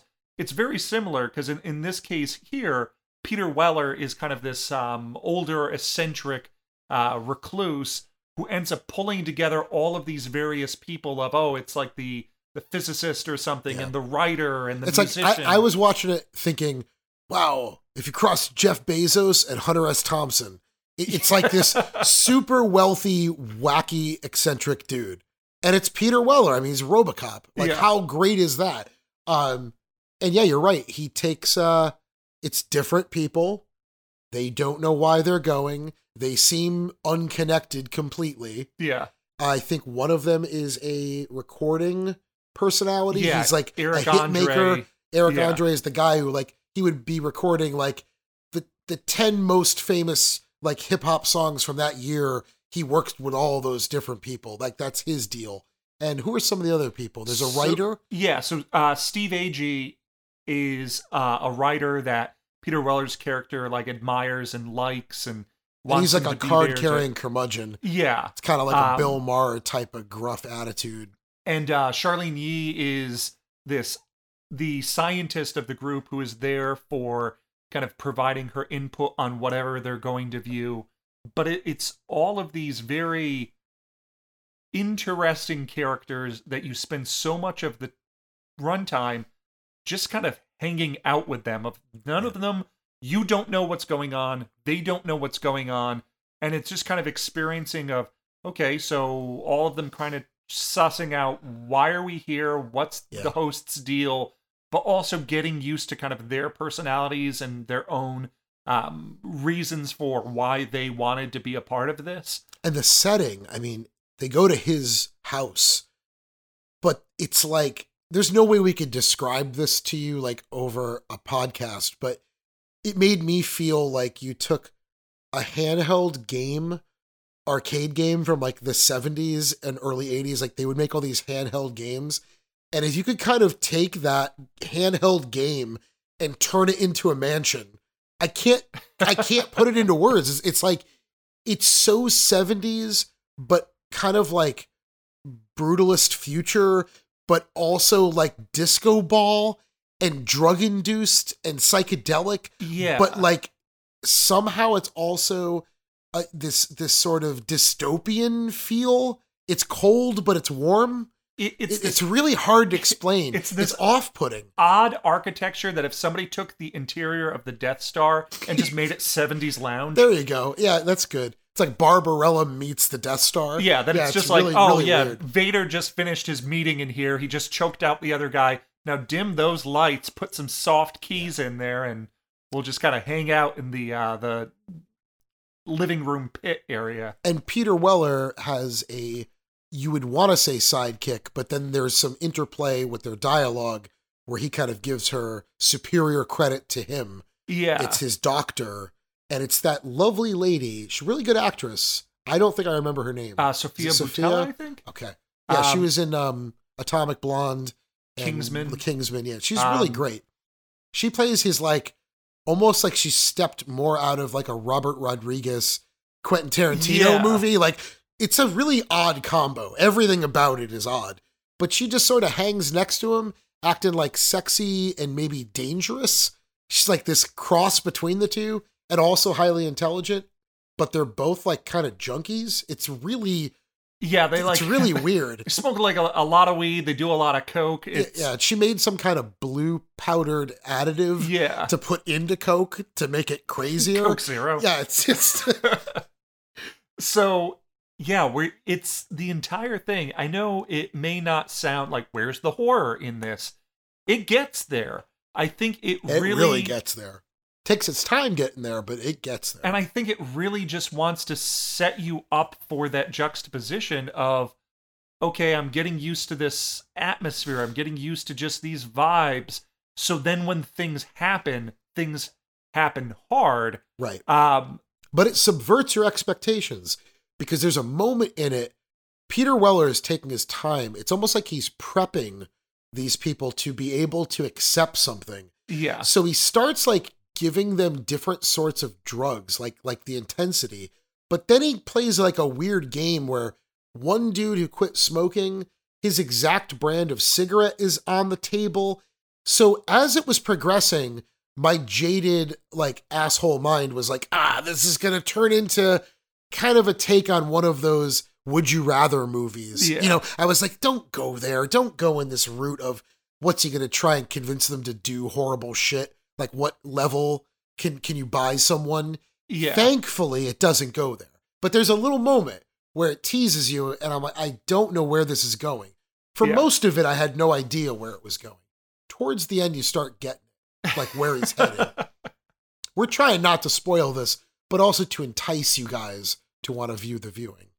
So, So I don't want to give anything away farther than probably. I mean, after he kind of introduces them to all this, they're they they have all the drugs they can. he Uh, kind of has a mind blowing ace up his sleeve. Yeah, and that he's been holding on That's to. when he brings them into the viewing room, and you get to see what it is that he had found that he wanted to pull this crew together to show, and that's when kind of the entire episode pops off.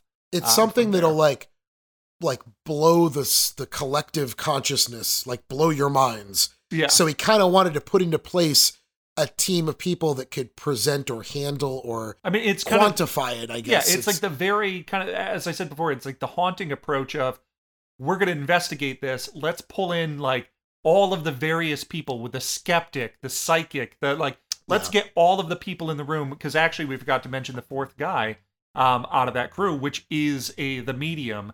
oh Um, yeah oh god he's such a character too i can't believe we forgot him till now yeah he's important too So yeah, so you have like the all of these various people that are going to come at it from different angles, just so he can kind of get a full scope of what exactly did I get here um, in my viewing room. So I think also part of these are given away a little bit. So if you go online and you look up these episodes, don't look at the covers for any of these yeah episodes try not to because I feel like a lot of them kind of really give stuff away uh, that would otherwise kind of take away some of the fun and surprise. and i think uh tim and i are enthralled with the series as a whole because of stuff like this. Like the viewing is so different from the autopsy. It's so different. But both of those are uh, they're my two favorites. That those two. There's it's like you're going on a really fun ride. You know the the the cover poster for the show is like Guillermo's head. It's on our it's on our podcast. It's half open and it's like a curio cabinet with these Yeah. little little drawers pulled out with little key things to each story. It's so ballsy to present all this shit and actually deliver. It's cool. It's like impressive that they delivered. I don't love all of them, but I, I think I think the viewing for anyone that likes I always say that there's there's internal sci-fi and external sci-fi. The internal is like, you know, where your brain can go and how you can have adventures in parts of your brain that you don't even unlock. It's crazy. Like the human body is its own bit of science fiction. And then the external would be like, you know, Star Wars, you're flying around in ships. Yeah. The viewing is is a fucked up story. And it's so slow paced that it I think it might turn off some people that have that drive through mentality where they want it and they want it now. But man, when it goes off the rails, I definitely know it people goes off fell the rails. asleep during that episode. Um, and I knowing it was Panos Cosmatos the entire time, I was just like, no, I'm here. if you've seen Mandy and hate Mandy, you probably won't like the viewing. I, I mean, it's fair to say Yeah. it has a lot of, in common uh, tonally and and like the sound design and Yeah. all that. But um, boy, for any of you people out there that love to smoke like crazy amounts of weed and like to watch shit that f- blows your mind, The viewing is the, the one viewing is the one for Um, you. It's also the I think the main one out of all of these that I really wish this is like the the practice round for Panos to give him a lot of money and let him turn this into a full movie or a sequel to this short film because I am so interested in the hour that comes after the end of this. Yeah.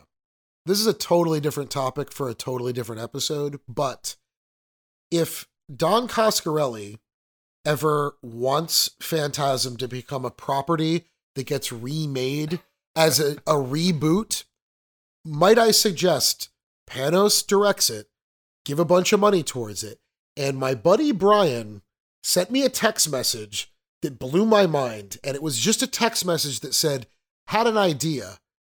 If they ever remake Phantasm, Liam Neeson playing the tall man, and it knocked my socks off because Liam Neeson has the stature, he has the gravitas, and imagine his voice saying "boy." Liam Neeson, I think he could do is, it. I feel like if we if we this is not happening, by the way. If anyone's gullible, so, It- so the yeah. Kickstarter begins. on- Kickstarter no, starts so, now. so I think the if they do a remake of something like that, I would want them to go with a an unknown actor for the tall man. Sure, you would because but Liam Neeson would bring because he'd be like bringing what's her name into Stranger Things to get Stranger Things made. the, True, yeah. It'd be that if he were on board, that would help. But I get you, you like get a nobody. But still, I want to give Brian credit. That was like some cool dream casting. I was It like, he can. fun. I'm imagining him with the hair, and he it, would- it would work. He would do it. But let him good. still keep his Irish accent. I suppose. Would that be appropriation? It's like he's not from Earth. Um, but really, Panos directing a Phantasm movie would be awesome. I mean, it, that's where it's it the perfect from. idea of who's somebody that can really make use of like dream logic and weird atmosphere. I feel like he's Perfect. influenced by Phantasm, Oh, yeah. so it, it all makes sense. But just a dream, just a dream for like a nice big budget Phantasm. So everybody start that hashtag uh, Panos Phantasm. Yeah, we should talk to Panos on that. Send him a message. That would be cool. So that brings us to the final episode of this season. Oh, Miss Jennifer Kent and Guillermo teaming up. Yep. So this was The Murmuring uh, by Jennifer Kent, director of The Babadook. Written by Guillermo del Toro. A Mhm. short story by Yeah. Guillermo del Toro. I didn't want this to be the last episode. I wished the viewing was the last episode. I would have agree. swapped those Yep. two. This is a weird choice. I don't know if Guillermo put this last because he wrote it and he. I, I don't know. I don't know. I don't know why this is last, other than the fact that this is this is the most serious, depressing, heavy story. Yeah. And I don't know if there was a weird, like, after all of this fun and games and different types of madness, was it an attempt to leave viewers with with a, a more upscale, um, like emotional aspect of horror, which I approve of. I just don't think it was the right one to end on. And most people I have talked to have wholeheartedly agreed that it was their least favorite episode. Of all my friends and, and Yeah. clients that I've asked, hey, which one didn't you like the most? Almost everyone says the murmuring. A few people said it was their favorite, which I could understand. But Tim and I could break this down for you, and we won't really be spoiling anything because that's the problem, I think, with this one. it's the most classically expected ghost story Yeah. of the group. Beautifully shot, top notch acting. Can't fault it for any of that. Yeah. Performances are really good. Direction's really good. Story, Mr. Guillermo, dude, story is so run of the mill. Yeah, it, it's very. I mean, there's not a lot to kind of hang this on. Um, it's just the this couple that they're both ornithologists. They end up going off to this house over in this. Uh, I think it's an island where they're going to be studying birds. Like an and- isolated, awesome Yeah. looking old house. and it's clearly after there was some sort of issue in their past um, that they're both still reeling over. And she starts seeing things at this house. She starts seeing things move in the night. She starts seeing visions. Um, and she starts feeling like she's going crazy. Her husband is feeling very dejected because she keeps turning him away. And it's creating this rift between them. But overall, it, it's a lot of a very basic um like i know we talked off show of I was just going to interject. Oh, the same. No, yes. no, the same thing you're oh no yeah go ahead right there We talked off show, both of us, about Guillermo del Toro makes one of the greatest ghost stories ever in the in the um the Devil's Backbone. And then he almost spawns and inspires several other filmmakers that he put his name on as helping to produce because he cares. But The Orphanage is a movie that is sort of like a different director who loves Guillermo, who's making a Guillermo style ghost story called The Orphanage that Mr. Del Toro then sees the passion. He comes in to put his name on it as producer. And now it felt like Guillermo was writing a movie, a short, kind of based on people's movies about his concepts. It's weird. yeah It, it is about a young child's ghost who can't rest. Like, yawn. How many times have you all seen that storyline? Then they interject this whole bird thing where birds go in those patterns. I think it's called. I think it's called a murmuring Oh, I think it's a murmuring. I think it might be a different thing, but who knows? Ah. Neither of us are ornithologists. When birds flock in those crazy things, I guess it's probably called a murmuring. When they start interjecting this aspect where they're trying to figure out why they do it, and it's a great setup for the mom to be wearing these headphones and listening with sonar to the birds while they're doing these things they they posit that like one of their colleagues wrote a paper about how maybe the birds have telekinetic link like actual birds so that they can do this. So they're throwing this shit at me and i'm like oh i see i see where this is going to get interesting.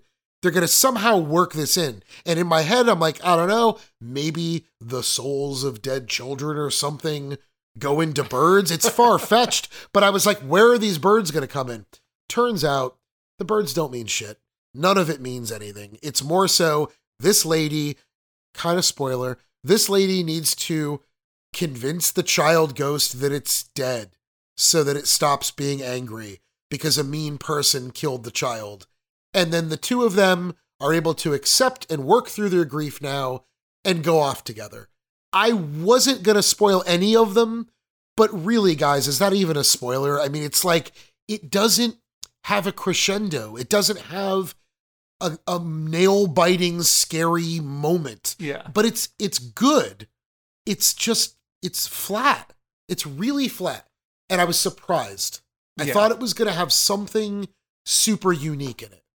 like all the other ones have almost that like dagger twist Yeah, there's some of like n- not even necessarily like a a twist in terms of uh, uh like a a Shyamalan rug pull kind of deal, but all of them have some sort of zinger or something towards the end that kind of shapes or alters what you had before it.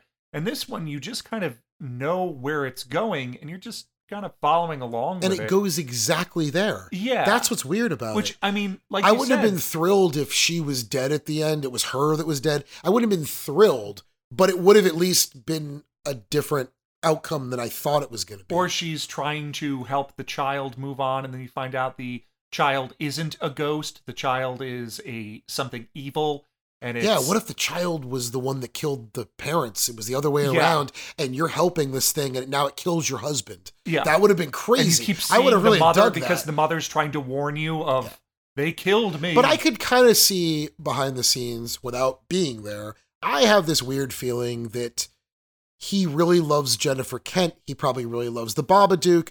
The Babadook is a is a, a breakdown of the stages of grief. I'm indifferent to the film. I think it's well made, but I don't adore it. Many people seem to adore it. Yeah. I can tell that Guillermo would adore that movie because it's so like deep and emotional and he's into that stuff. So maybe for all we know, maybe he kind of wrote that after talking with Jennifer and wanting her to direct and maybe Guillermo was almost starstruck and kind of was trying to write something that he thought Kent would love Yeah. because it feels Babadookish kind of. I, I- mean, we're reaching here. These are just our because I think they wrote it together. I don't know that could that could be who had kind of more input on it. Um, but it definitely seemed after I mean after the Babadook, it definitely seems very tailor made to to her her strengths and her Um, interests. Exactly, Yeah. It's a good palate cleanser episode. It's a really poor choice for your climax yeah, episode. which oddly enough, like you said, it seems like the the heaviest of the episodes, despite not having a downer ending. It's one It's of the more sad. yeah, and It's just like a I mean, honestly, it, it ends on more of kind of a hopeful, happier note. That's true. Than the other ones. Like I don't know how I say say this is somehow heavier than Pickman's model. No, you're right. You're right.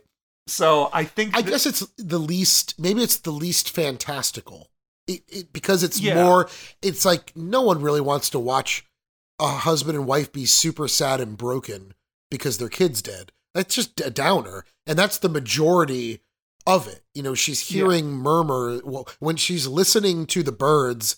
She's hearing what sounds like kids, and that's just like really sad. Because I could I could imagine a parent who lost their kid maybe hearing birds and they sound like kids chattering. Maybe that's just like sad. You Yeah. know, So I think it it does, even though it has kind of a a happier ending, it is an overall more uh, depressing sixty minutes leading up to that, and I think it, it ends up being one of my least favorites because of a lot of the it's the other, the others, focusing the so orphanage, much on the, the changeling, the grief. Like Yeah. it's that overshadows a lot of the rest of it for me. The husband not understanding the wife, the divide that becomes between them, all of the things that it's.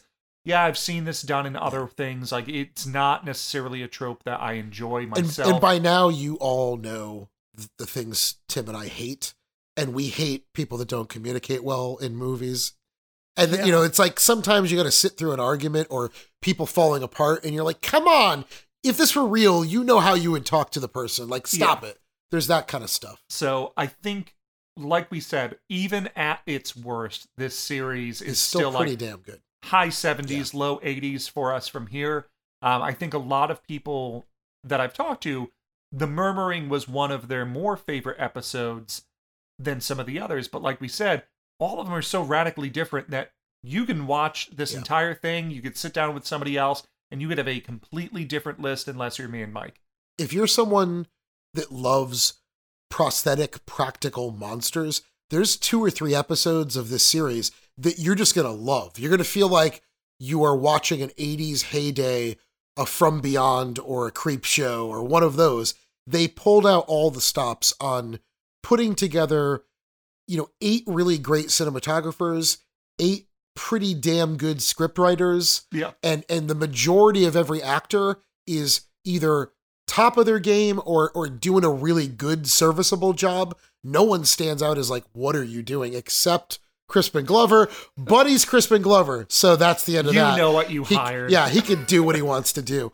Um but yeah, I had a lot of fun with this and I think uh I mean the last the last like real deal uh like anthology that had big names that I can think of was Showtime's Masters of Horror, Yeah. which for me was a really really tough letdown. I thought most of those were, That's a were going to be awesome and there that is a mixed bag of like F's to A's.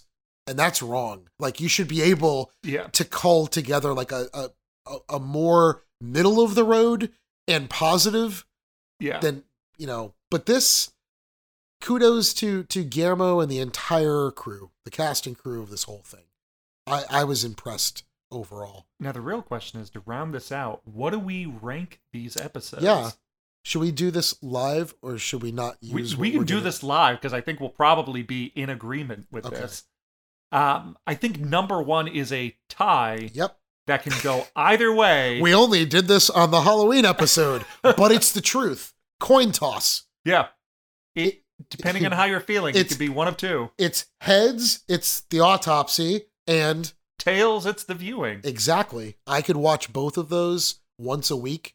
It would probably take me a month or two before I got tired of them. Yeah. They're both excellent. Yeah. So um, the autopsy is just a like a acting master class from F. Murray Abraham, and the viewing is just so production out of their designer's class. fantastical that it's just it's I mean really it's the demo reel for please give him phantasm.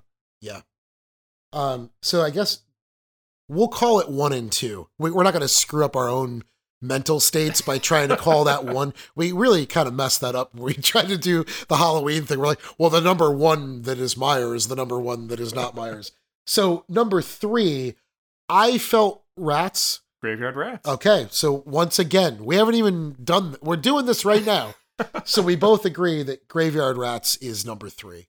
It's Yeah. so fun. It's a monster romp. Yeah, and I I think it's probably the one of the lesser in terms of plot line, but it's just so fun beginning to end that it's I don't really need to have a a deep story on this one because there's just so much fun stuff happening that it's this fun palette cleanser of here's a storyline and here's just some fun prosthetic action and now we're going to get back into a bit more of a, a plot based episode and it kind of has a, a a comforting 30s Hollywood vibe Mhm. with just added gore and it's in color, but it's like subdued color. So it has like an old timey feel. Um, so that's our third favorite. I feel like number four would be sort of a toss up. We're gonna we're gonna hash it out right now. Is it Pickman's model or is it the lotion? Like because because that's where I is that where you That's are? exactly where I was going with that. they're they're totally so different that I'm uh, having a hard time. I think it's it's weird because I think I think I'm edging it to Pickman's. Like just but but I all I can't do it. I can't decide. I think the overall I think the outside is a a better episode beginning to end because the Mm. entire time I was like I don't know where this is going. it doesn't exactly, waver from where and I'm is. interested. but the ending of Pickman's is Pickman's better. model. I think the last like two minutes of Pickman's model it, it edges, it out. Although Yeah. the very ending, like when they the last like minute of the outside is somehow so, so unsettling Yeah. that it We're allowed to do exactly what we did with the top one. So so yeah, we're gonna call four and five interchangeable. So we're giving you like there's still these are all up in the top. So yeah, one day, I think on Mondays it's going to be the outside. And on Tuesdays it'll be Pickman's model. yeah And then we'll just repeat that in our heads for the rest of the days of the week. They're equal. They're equal but different. So So now this spot becomes tough. Yeah. The rest of these, none of them really blew me away to the point where I would say put lot 36 above dreams or put dreams above lot 36. now we're having a toss up on something that we think is at the lower end. It's a race to the bottom. Yeah. Um, I actually, this is so weird. I think I would watch Lot before Witch House again because I really like Tim Blake Nelson's performance. yeah. I like I don't mind. I like the banter between him and the dude. I think the female character, the wronged woman, it's half baked and it's forced. I don't like that part, but the creature in it's really cool. Yeah. And I I kind of find Witch House to be tedious, Witch House. but I also like the the ratty creature. yeah, the element. the rat creature and the witch herself are so interesting in that. But I agree. As So far they're as like tied for six plot and line, plot line wise, I'm just kind of like, yeah, sure. Like I'm more interested in Dreams of the Witch House of just like show me the next weird thing than I am about where is this going. Whereas Lot 36, I was kind of interested in like, okay, show me Yeah. where this ends. if we thought this through ahead of time, we could have mimicked the airing style and we could have given Tim and I's paired picks as they descend. Would have made it so much easier for us. Yeah. So just put the viewing of the autopsy is the ultimate double feature and work our way down. But that's okay. We're getting to the end. So yeah, that would leave us if we're staging those two towards the bottom. Then our final, our least favorite one was the murmuring Yeah. and we covered it. We don't want to beat it up Yeah. too bad. So, it's like, still good. It's still worth watching. It's, It's still still, worth seeing the entire 75. series. Yeah. It's But I think 75. The murmuring is the one I'm least likely to just say, like, you know, let me flip on the murmuring and just watch this again. I think it's a little too heavy emotionally Yeah. for me to find enjoyment of it, although I do appreciate it. And it messes with my head being a big Guillermo fan and being so happy that he helmed this. Yeah. It would make me feel really good inside if Guillermo wrote the autopsy. I'd be like, you see that? Yeah. He wrote this great story and he let this great director direct it. Um, but as it stands, I mean, come on. You you cannot go wrong with eight short films. And almost all of them are awesome. yeah. you know, and the one that isn't awesome is decent, and the two that aren't awesome are really good, and then the other ones are awesome. So Yeah. that's a lot of awesome with a little little smattering of okay. So that brings us to the the post uh, game wrap up of there's going to be spoilers for the next like five minutes. Oh, we are Um, doing this, huh? because I need to talk about the actual end of autopsy, the viewing, and graveyard rats. So don't listen. I know there's some people that haven't seen these episodes, and you're gonna listen because you're jerks and you don't care about spoilers when you haven't seen it. But don't listen. Turn the shit off now. It's still running. Stop it, please. For God's sake, please stop it. Yeah, and then uh, come back in like a couple minutes. Yeah, exactly. Watch a couple episodes and then come back. Spoilers ahead. So I love in the autopsy that there's That shit blew my mind. there's so many things of the whole like alien or creature of oh there's all of a sudden like a very dark twist like life with Jake Gyllenhaal of like there's that dark Yeah. twist ending of like oh they didn't win at the right, end right. That it's so refreshing for that to then subvert Mm-hmm. the subversion and be like Mankind wins.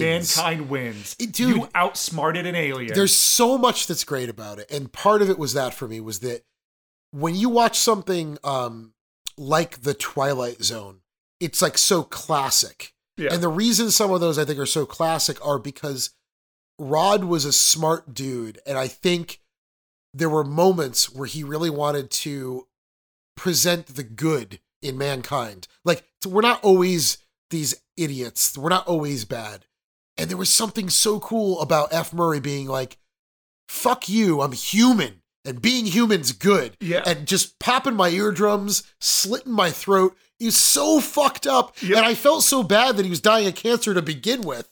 That when this happened, I'm like, is he really going to do all this? Then he traps that motherfucker in his synapses of his brain. And I remember Erin being like, that's what I want the inside of a brain to, to look like. Because it was so cool. And and the way that arrogant alien is just like thinking he's got him. And it's Yeah. like, you don't have me. And he says something about um his time is uh is running quickly from his like from his his veins, like he's bleeding to death. The way he says I can puppeteer your body or whatever. No, you can't. Yep. You can't. It was so good. And it works. You can go back and try to find the fault. And it's like, no, if I was an evil alien, I wouldn't be thinking of that. It's just not what I would think of. because I think it it assumes the worst in humanity of you will do whatever you can to preserve Mhm. yourself and not you will destroy yourself for the good of everyone else out there and it's such a good so ending good. And I felt so bad for his friend. I, I Yeah. really did. I was like bummed out. I'm like, these two dudes liked each other a lot. They were good friends. And Yeah. he already felt bad that that his one friend, the one friend was dying. Like you could tell it upset him a lot. And he was just like, oh damn, like I wish I knew, like that Yeah. kind of stuff.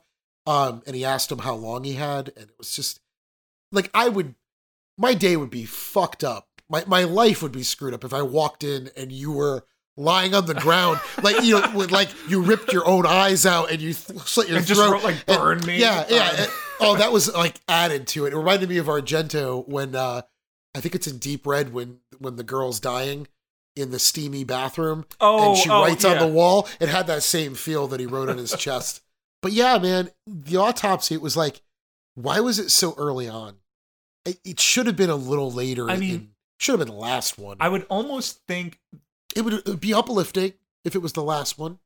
take the autopsy and the viewing and put those as bookends That's true. because then it would have been a case of you come in swinging off Mhm. that and then it's okay and you end on a high note That's true. and then all the middle is just kind of like peaks everywhere How how'd you feel about the effects in autopsy? i liked it It's like I, cool it was shit. squirmy yeah. yeah yeah they, they didn't go too far with um i feel like it was the right amount but when he like there's some i was saying about chipping your teeth how everyone knows Yeah. that. The idea of stabbing yourself in the eyes it's just Yeah. so fucked up. Like no one should ever know what that feels like and this poor guy had to know. Yeah. So yeah f. Murray abraham bringing his a game. But Um. also the viewing. It's just it's hard to even explain it. It's also so crazy but on a much different scale from Yeah. autopsy situation of so much slime yeah, so much so much like surrealistic insanity. alien demonic thing that all of a sudden kind of resuscitates itself Yeah.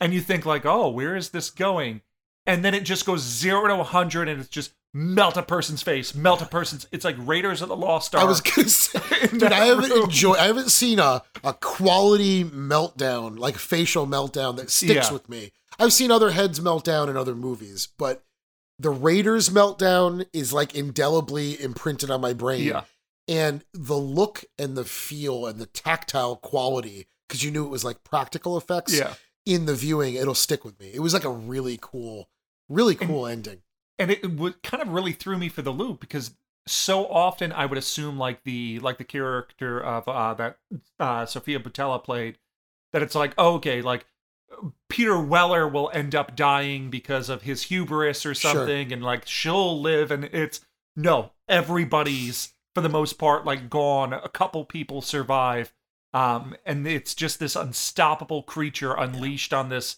kind of dystopian world because we so don't see up. a lot of it but it kind of ends with this thing just released out into the world yeah it does and it's i want to see what the next hour is of this i don't see why the viewing couldn't be the first installment of like a a two-parter or a three-parter Yeah. so that viewing the second one could be called like unleashed or something like Yeah. that um and that would be taking it from there which because i didn't want that to end if this gets a season two, I would be very interested That if he brings really Panos cool. back and it's hey, um, can you just do part two? Yeah. And it's just continuation of his story That would every be season. super cool.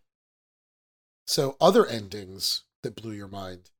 Outside had quite an ending. Outside was it was heartbreaking, but also you kind of feel good for her that it's like, oh, you got what you wanted. But you Did she even want that though? Yeah. That's the weird thing about that. because it's like she was striving so hard to be accepted when she already was hmm because she has this own idea of perfection in her mind And then it's so unsettling at the end when she finally gets it and it's all the women at work kind of fawning over her. And then she's just like laughing, but also looks like she's about to cry. Well, that's that staring yeah, into the camera. That's the end end. That super end was like disturbingly weird. It, it almost like, stop looking at It me. gave me like the Pearl ending yeah, yeah, it did. It of just like did. her, just like almost crying, laughing Mm. into the camera as it just holds on her for like a minute. I was pretty shocked that she killed her husband. Yeah, That, that, was sucked. I'm like, that dude did not deserve to die. I was on board with her at that point of like, okay, like she's crazy, but like I just want to see things go he well lived on her. microwaved food. Yeah, It's like a hard enough existence. You're gonna kill him with a fucking stabbed him right in his like. I think she stabs him in his head at first. Yeah, it's or like- a hammer. like she it- hits him with something right in his head, and he's all like, "Oh, gee, hun." Like that's not good, and I'm like, oh, he's like aware, like ah, it's terrible, and she stitches them all up. because yeah, and then she taxidermies him and puts him on the couch, and it's Where like, is it supposed to go from there? yeah, it's like at that point you kind of cross over from, yeah, I really hope this works out for you to, ooh. He's a cop. Yeah, it's if like anyone's gonna come looking for someone, Yeah. it's a cop. So So yeah, it, it's it's such an interesting episode, and the more I talk about it, the more I'm interested in rewatching it because it's just such a It's unsettling. uniquely weird, Yeah. unsettling thing with everybody doing such a great job acting in that. yeah, the lady thing was weird too. It reminded me of, you know, there's a scene in Annihilation Yes, where that weird anodized metal Copy body is copying her. Yeah. That had that same feeling where like the stuff version of her Yeah. was like copying her. Yeah, that was that was cool. There's some good stuff in that. Other endings, I mean, shit, Graveyard Rats. Graveyard Rats really gave me the um Tales of the Dark Side. What's the Buster Poindexter? Oh yeah, the uh, The cat, cat from one. hell. The cat from yeah, hell. yeah. really gave me that kind of ending. There's that. Yeah, in the in the ending, there's definitely that. The very Yeah. end. Um, but it also gave me Graveyard Shift vibes because they really just did like a, a well, I wouldn't even say much cooler because I really like the rat bat creature in Graveyard Shift. They did a more polished, more detailed, awesome uh giant and rat. then they kind of introduced the other concept of like, oh, it's I'm running from these rats. Now I'm running from this giant rat that has to be their leader. And then he comes upon this other cavern. Yeah. And it's like this other Lovecraftian shrine with this Uh-huh. other creature. And now this like uh, well, not zombie. It's the I- uh, the yeah. living undead. Um, but yeah, like this other thing comes after him, and it's I have no idea what world they're living in. It's kind of like a subterranean house of horrors. Yeah. Which I'm totally down for. It's like you could have other you could tell it's weird how you were talking about a second part of of the viewing. You could tell like a story in the second season that you don't realize like the payoff to that story would be that it was people that are that are excavating or, or they're putting in a tunnel for something. And it ends up being them breaking into this area for the first time. Yeah. and that's what the end it ties in that that's like the the discovery of this weird subterranean layer and then the rats one uh graveyard rats is just like a sequel. It, it's it's another person being eaten and Yeah. killed. Like it's just cool i love the idea of things eating corpses and stealing corpses and doing shit like that it's just really it's- creepy It's the perfect period piece thing because I feel like that was just a an ongoing concern of like rats in the graveyard. it kind of mimics the they're creeping up on you ending with Oh, a, yeah, with a little definitely. interjection of like um I got some like serpent and rainbow vibes too the buried alive Yeah. element. it's just good graveyards are awesome I never get tired of stories set in graveyards it's always fun I much prefer the graveyard rats ending to the dreams in the witch house ending of you think they banish the witch and then all of a sudden the rat crawls in his mouth and bursts out of his chest and takes over his body. cool effect cool It effect, cool, but it's but- like like we said during the episode, they try to play it off as almost like a darkly humorous tone of like, well, I've been narrating the whole time and I said that I lived. I lived in his body. and it's like I don't know, that just leaves a really weird taste in my mouth going out. Yeah um again it's an uneven episode I somehow found that as a more depressing ending to me of like, oh, hey man, you did it. You solved the problem. And then he still loses. Yeah. but I still keep referencing Pickman's model that ends on such a downer. Explain that one because it's a So- it's a dinner. It's, it's a feast for the eyes. yeah, if you have them. Oh yes. Um, so yeah, the whole thing of So he, good. He travels to the basement and he finds Pickman and he ends up killing Pickman over all of this stuff that's going on. And then all of a sudden he realizes that Pickman's been drawing all these creatures that they're climbing out of this well and they're it's really cool. and it is cool. And then he burns the place down. He escapes and he runs back home to find his wife. And he's there just in time to be like oh like it's i'm so glad i'm home. Like i think it's over. And then she turns around and she's missing both of her eyes and then he can't find where their son is and it's because she beheaded him and is so cooking his head and just saying that is such a horrifying But ending it's so good. but it's so good Like people need to go. People need to push the boundaries like that more. I, that's what I think. I mean, you know, that's I've seen so much. Push it. And obviously, if you always cut the heads off children all the time, you'd get desensitized. Like, oh, you know, Yeah. Model did it. I'm glad they come up with unique ways. But that's a great ending. I it's was, a great ending. It's one of those things where it was not unexpected, but it was they They would they wouldn't did? do that. We they wouldn't do that. They did that, and it just I've seen a lot of stuff, but still thinking about that, I'm like, man, that's a dark ending. super dark. and also for anyone that can't handle that because they have kids, stop it because you have friends and mothers and fathers, and those people get killed in movies. It's just a movie. Um, same goes for cats and dogs. I, Yeah. lo- I love pets, but it's not real. It's just a movie. Um, because I know some people voiced to me personally that I, I I wasn't down with that, you know, because like I have kids, and I'm like, come on. Like it, none of it happened. None of it. Stop None of at it happened. paintings. Yeah, like stop. Don't look at yeah. Don't look at Lovecraft paintings. You'll be all right. um, so yeah, that wraps it up. I think. I mean, the murmuring has you know There's no an real, ending that you can't really explain visually because it's Yeah. not. It's just she. finds I- I- happiness. I fucking ruined it earlier on. I, I I couldn't help it. I was like, I'm going to talk about the murmuring, but there's nothing for me to say really other than yeah. there's the buildup. Um, but yeah, that's all eight, right? Do we we talked about? Well, yeah, and then Lot 36. I Oh think yeah, we should talk about that. Lot 36, like we said, it really gets going right before it ends of okay, we find the like the searching for the last book and we find this cavern that leads into this And there is that creepy body, Oh yeah. like, and the whole thing with him in the in the ring. yeah, too. like this body in this like uh pentagram and he accidentally like walks over into it 'Cause he's and this creature bursts out of this skin and vaporizes this one dude and then hunts him down through all of these darkened hallways of the storage.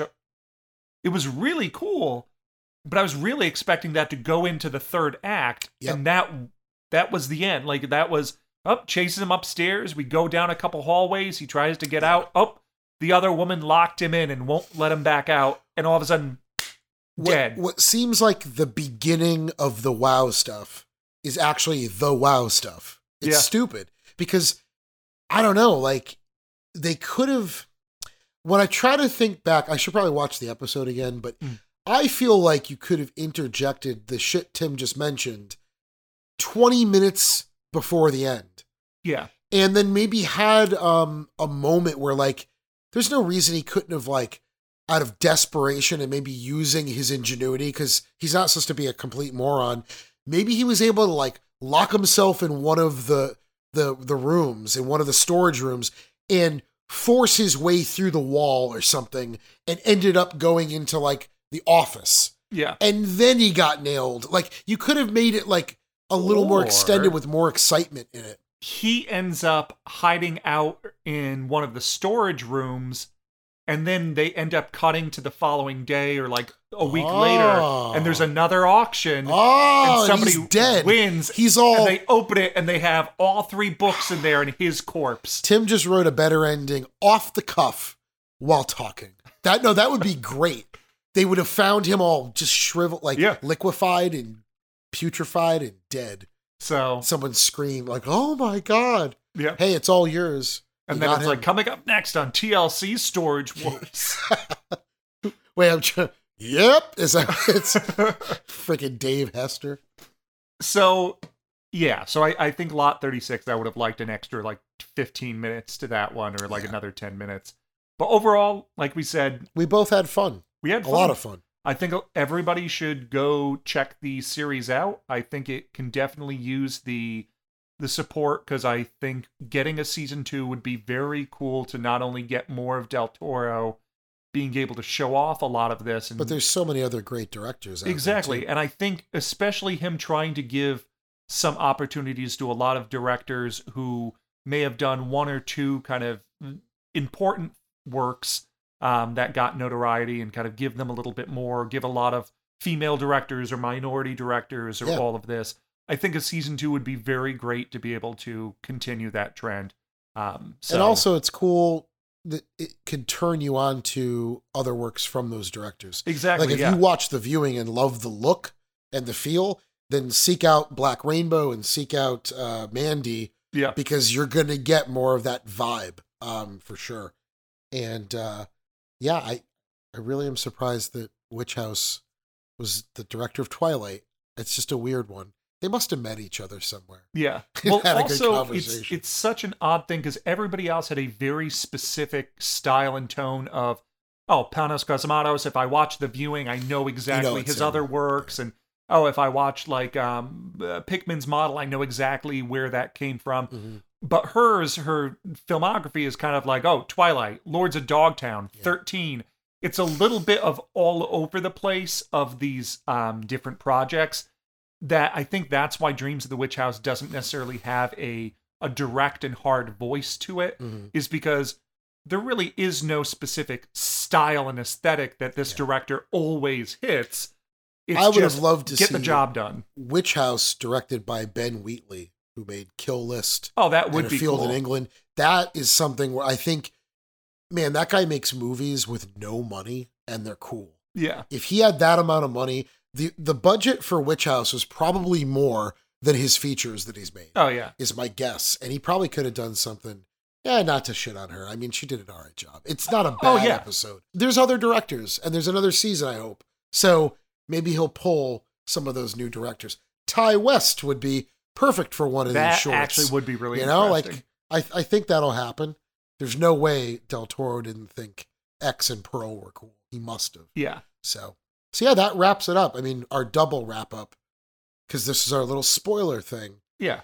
I'm glad we did that though, because we got to to gush about some of these endings. Oh yeah, like it's. I just needed to get that out in the world. Also, for anybody listening, that's just they watched it and they didn't have anybody else to talk to about it, and they just want to hear like, oh, thank you, somebody else loved the ending to the autopsy.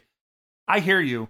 Um, so, for anybody that wants to let us know what your favorite episodes were from this season, or if you didn't watch the series before this and you checked it out and just want to let us know that you dug it, how can we get reached, Mike? We can get reached in a few various ways.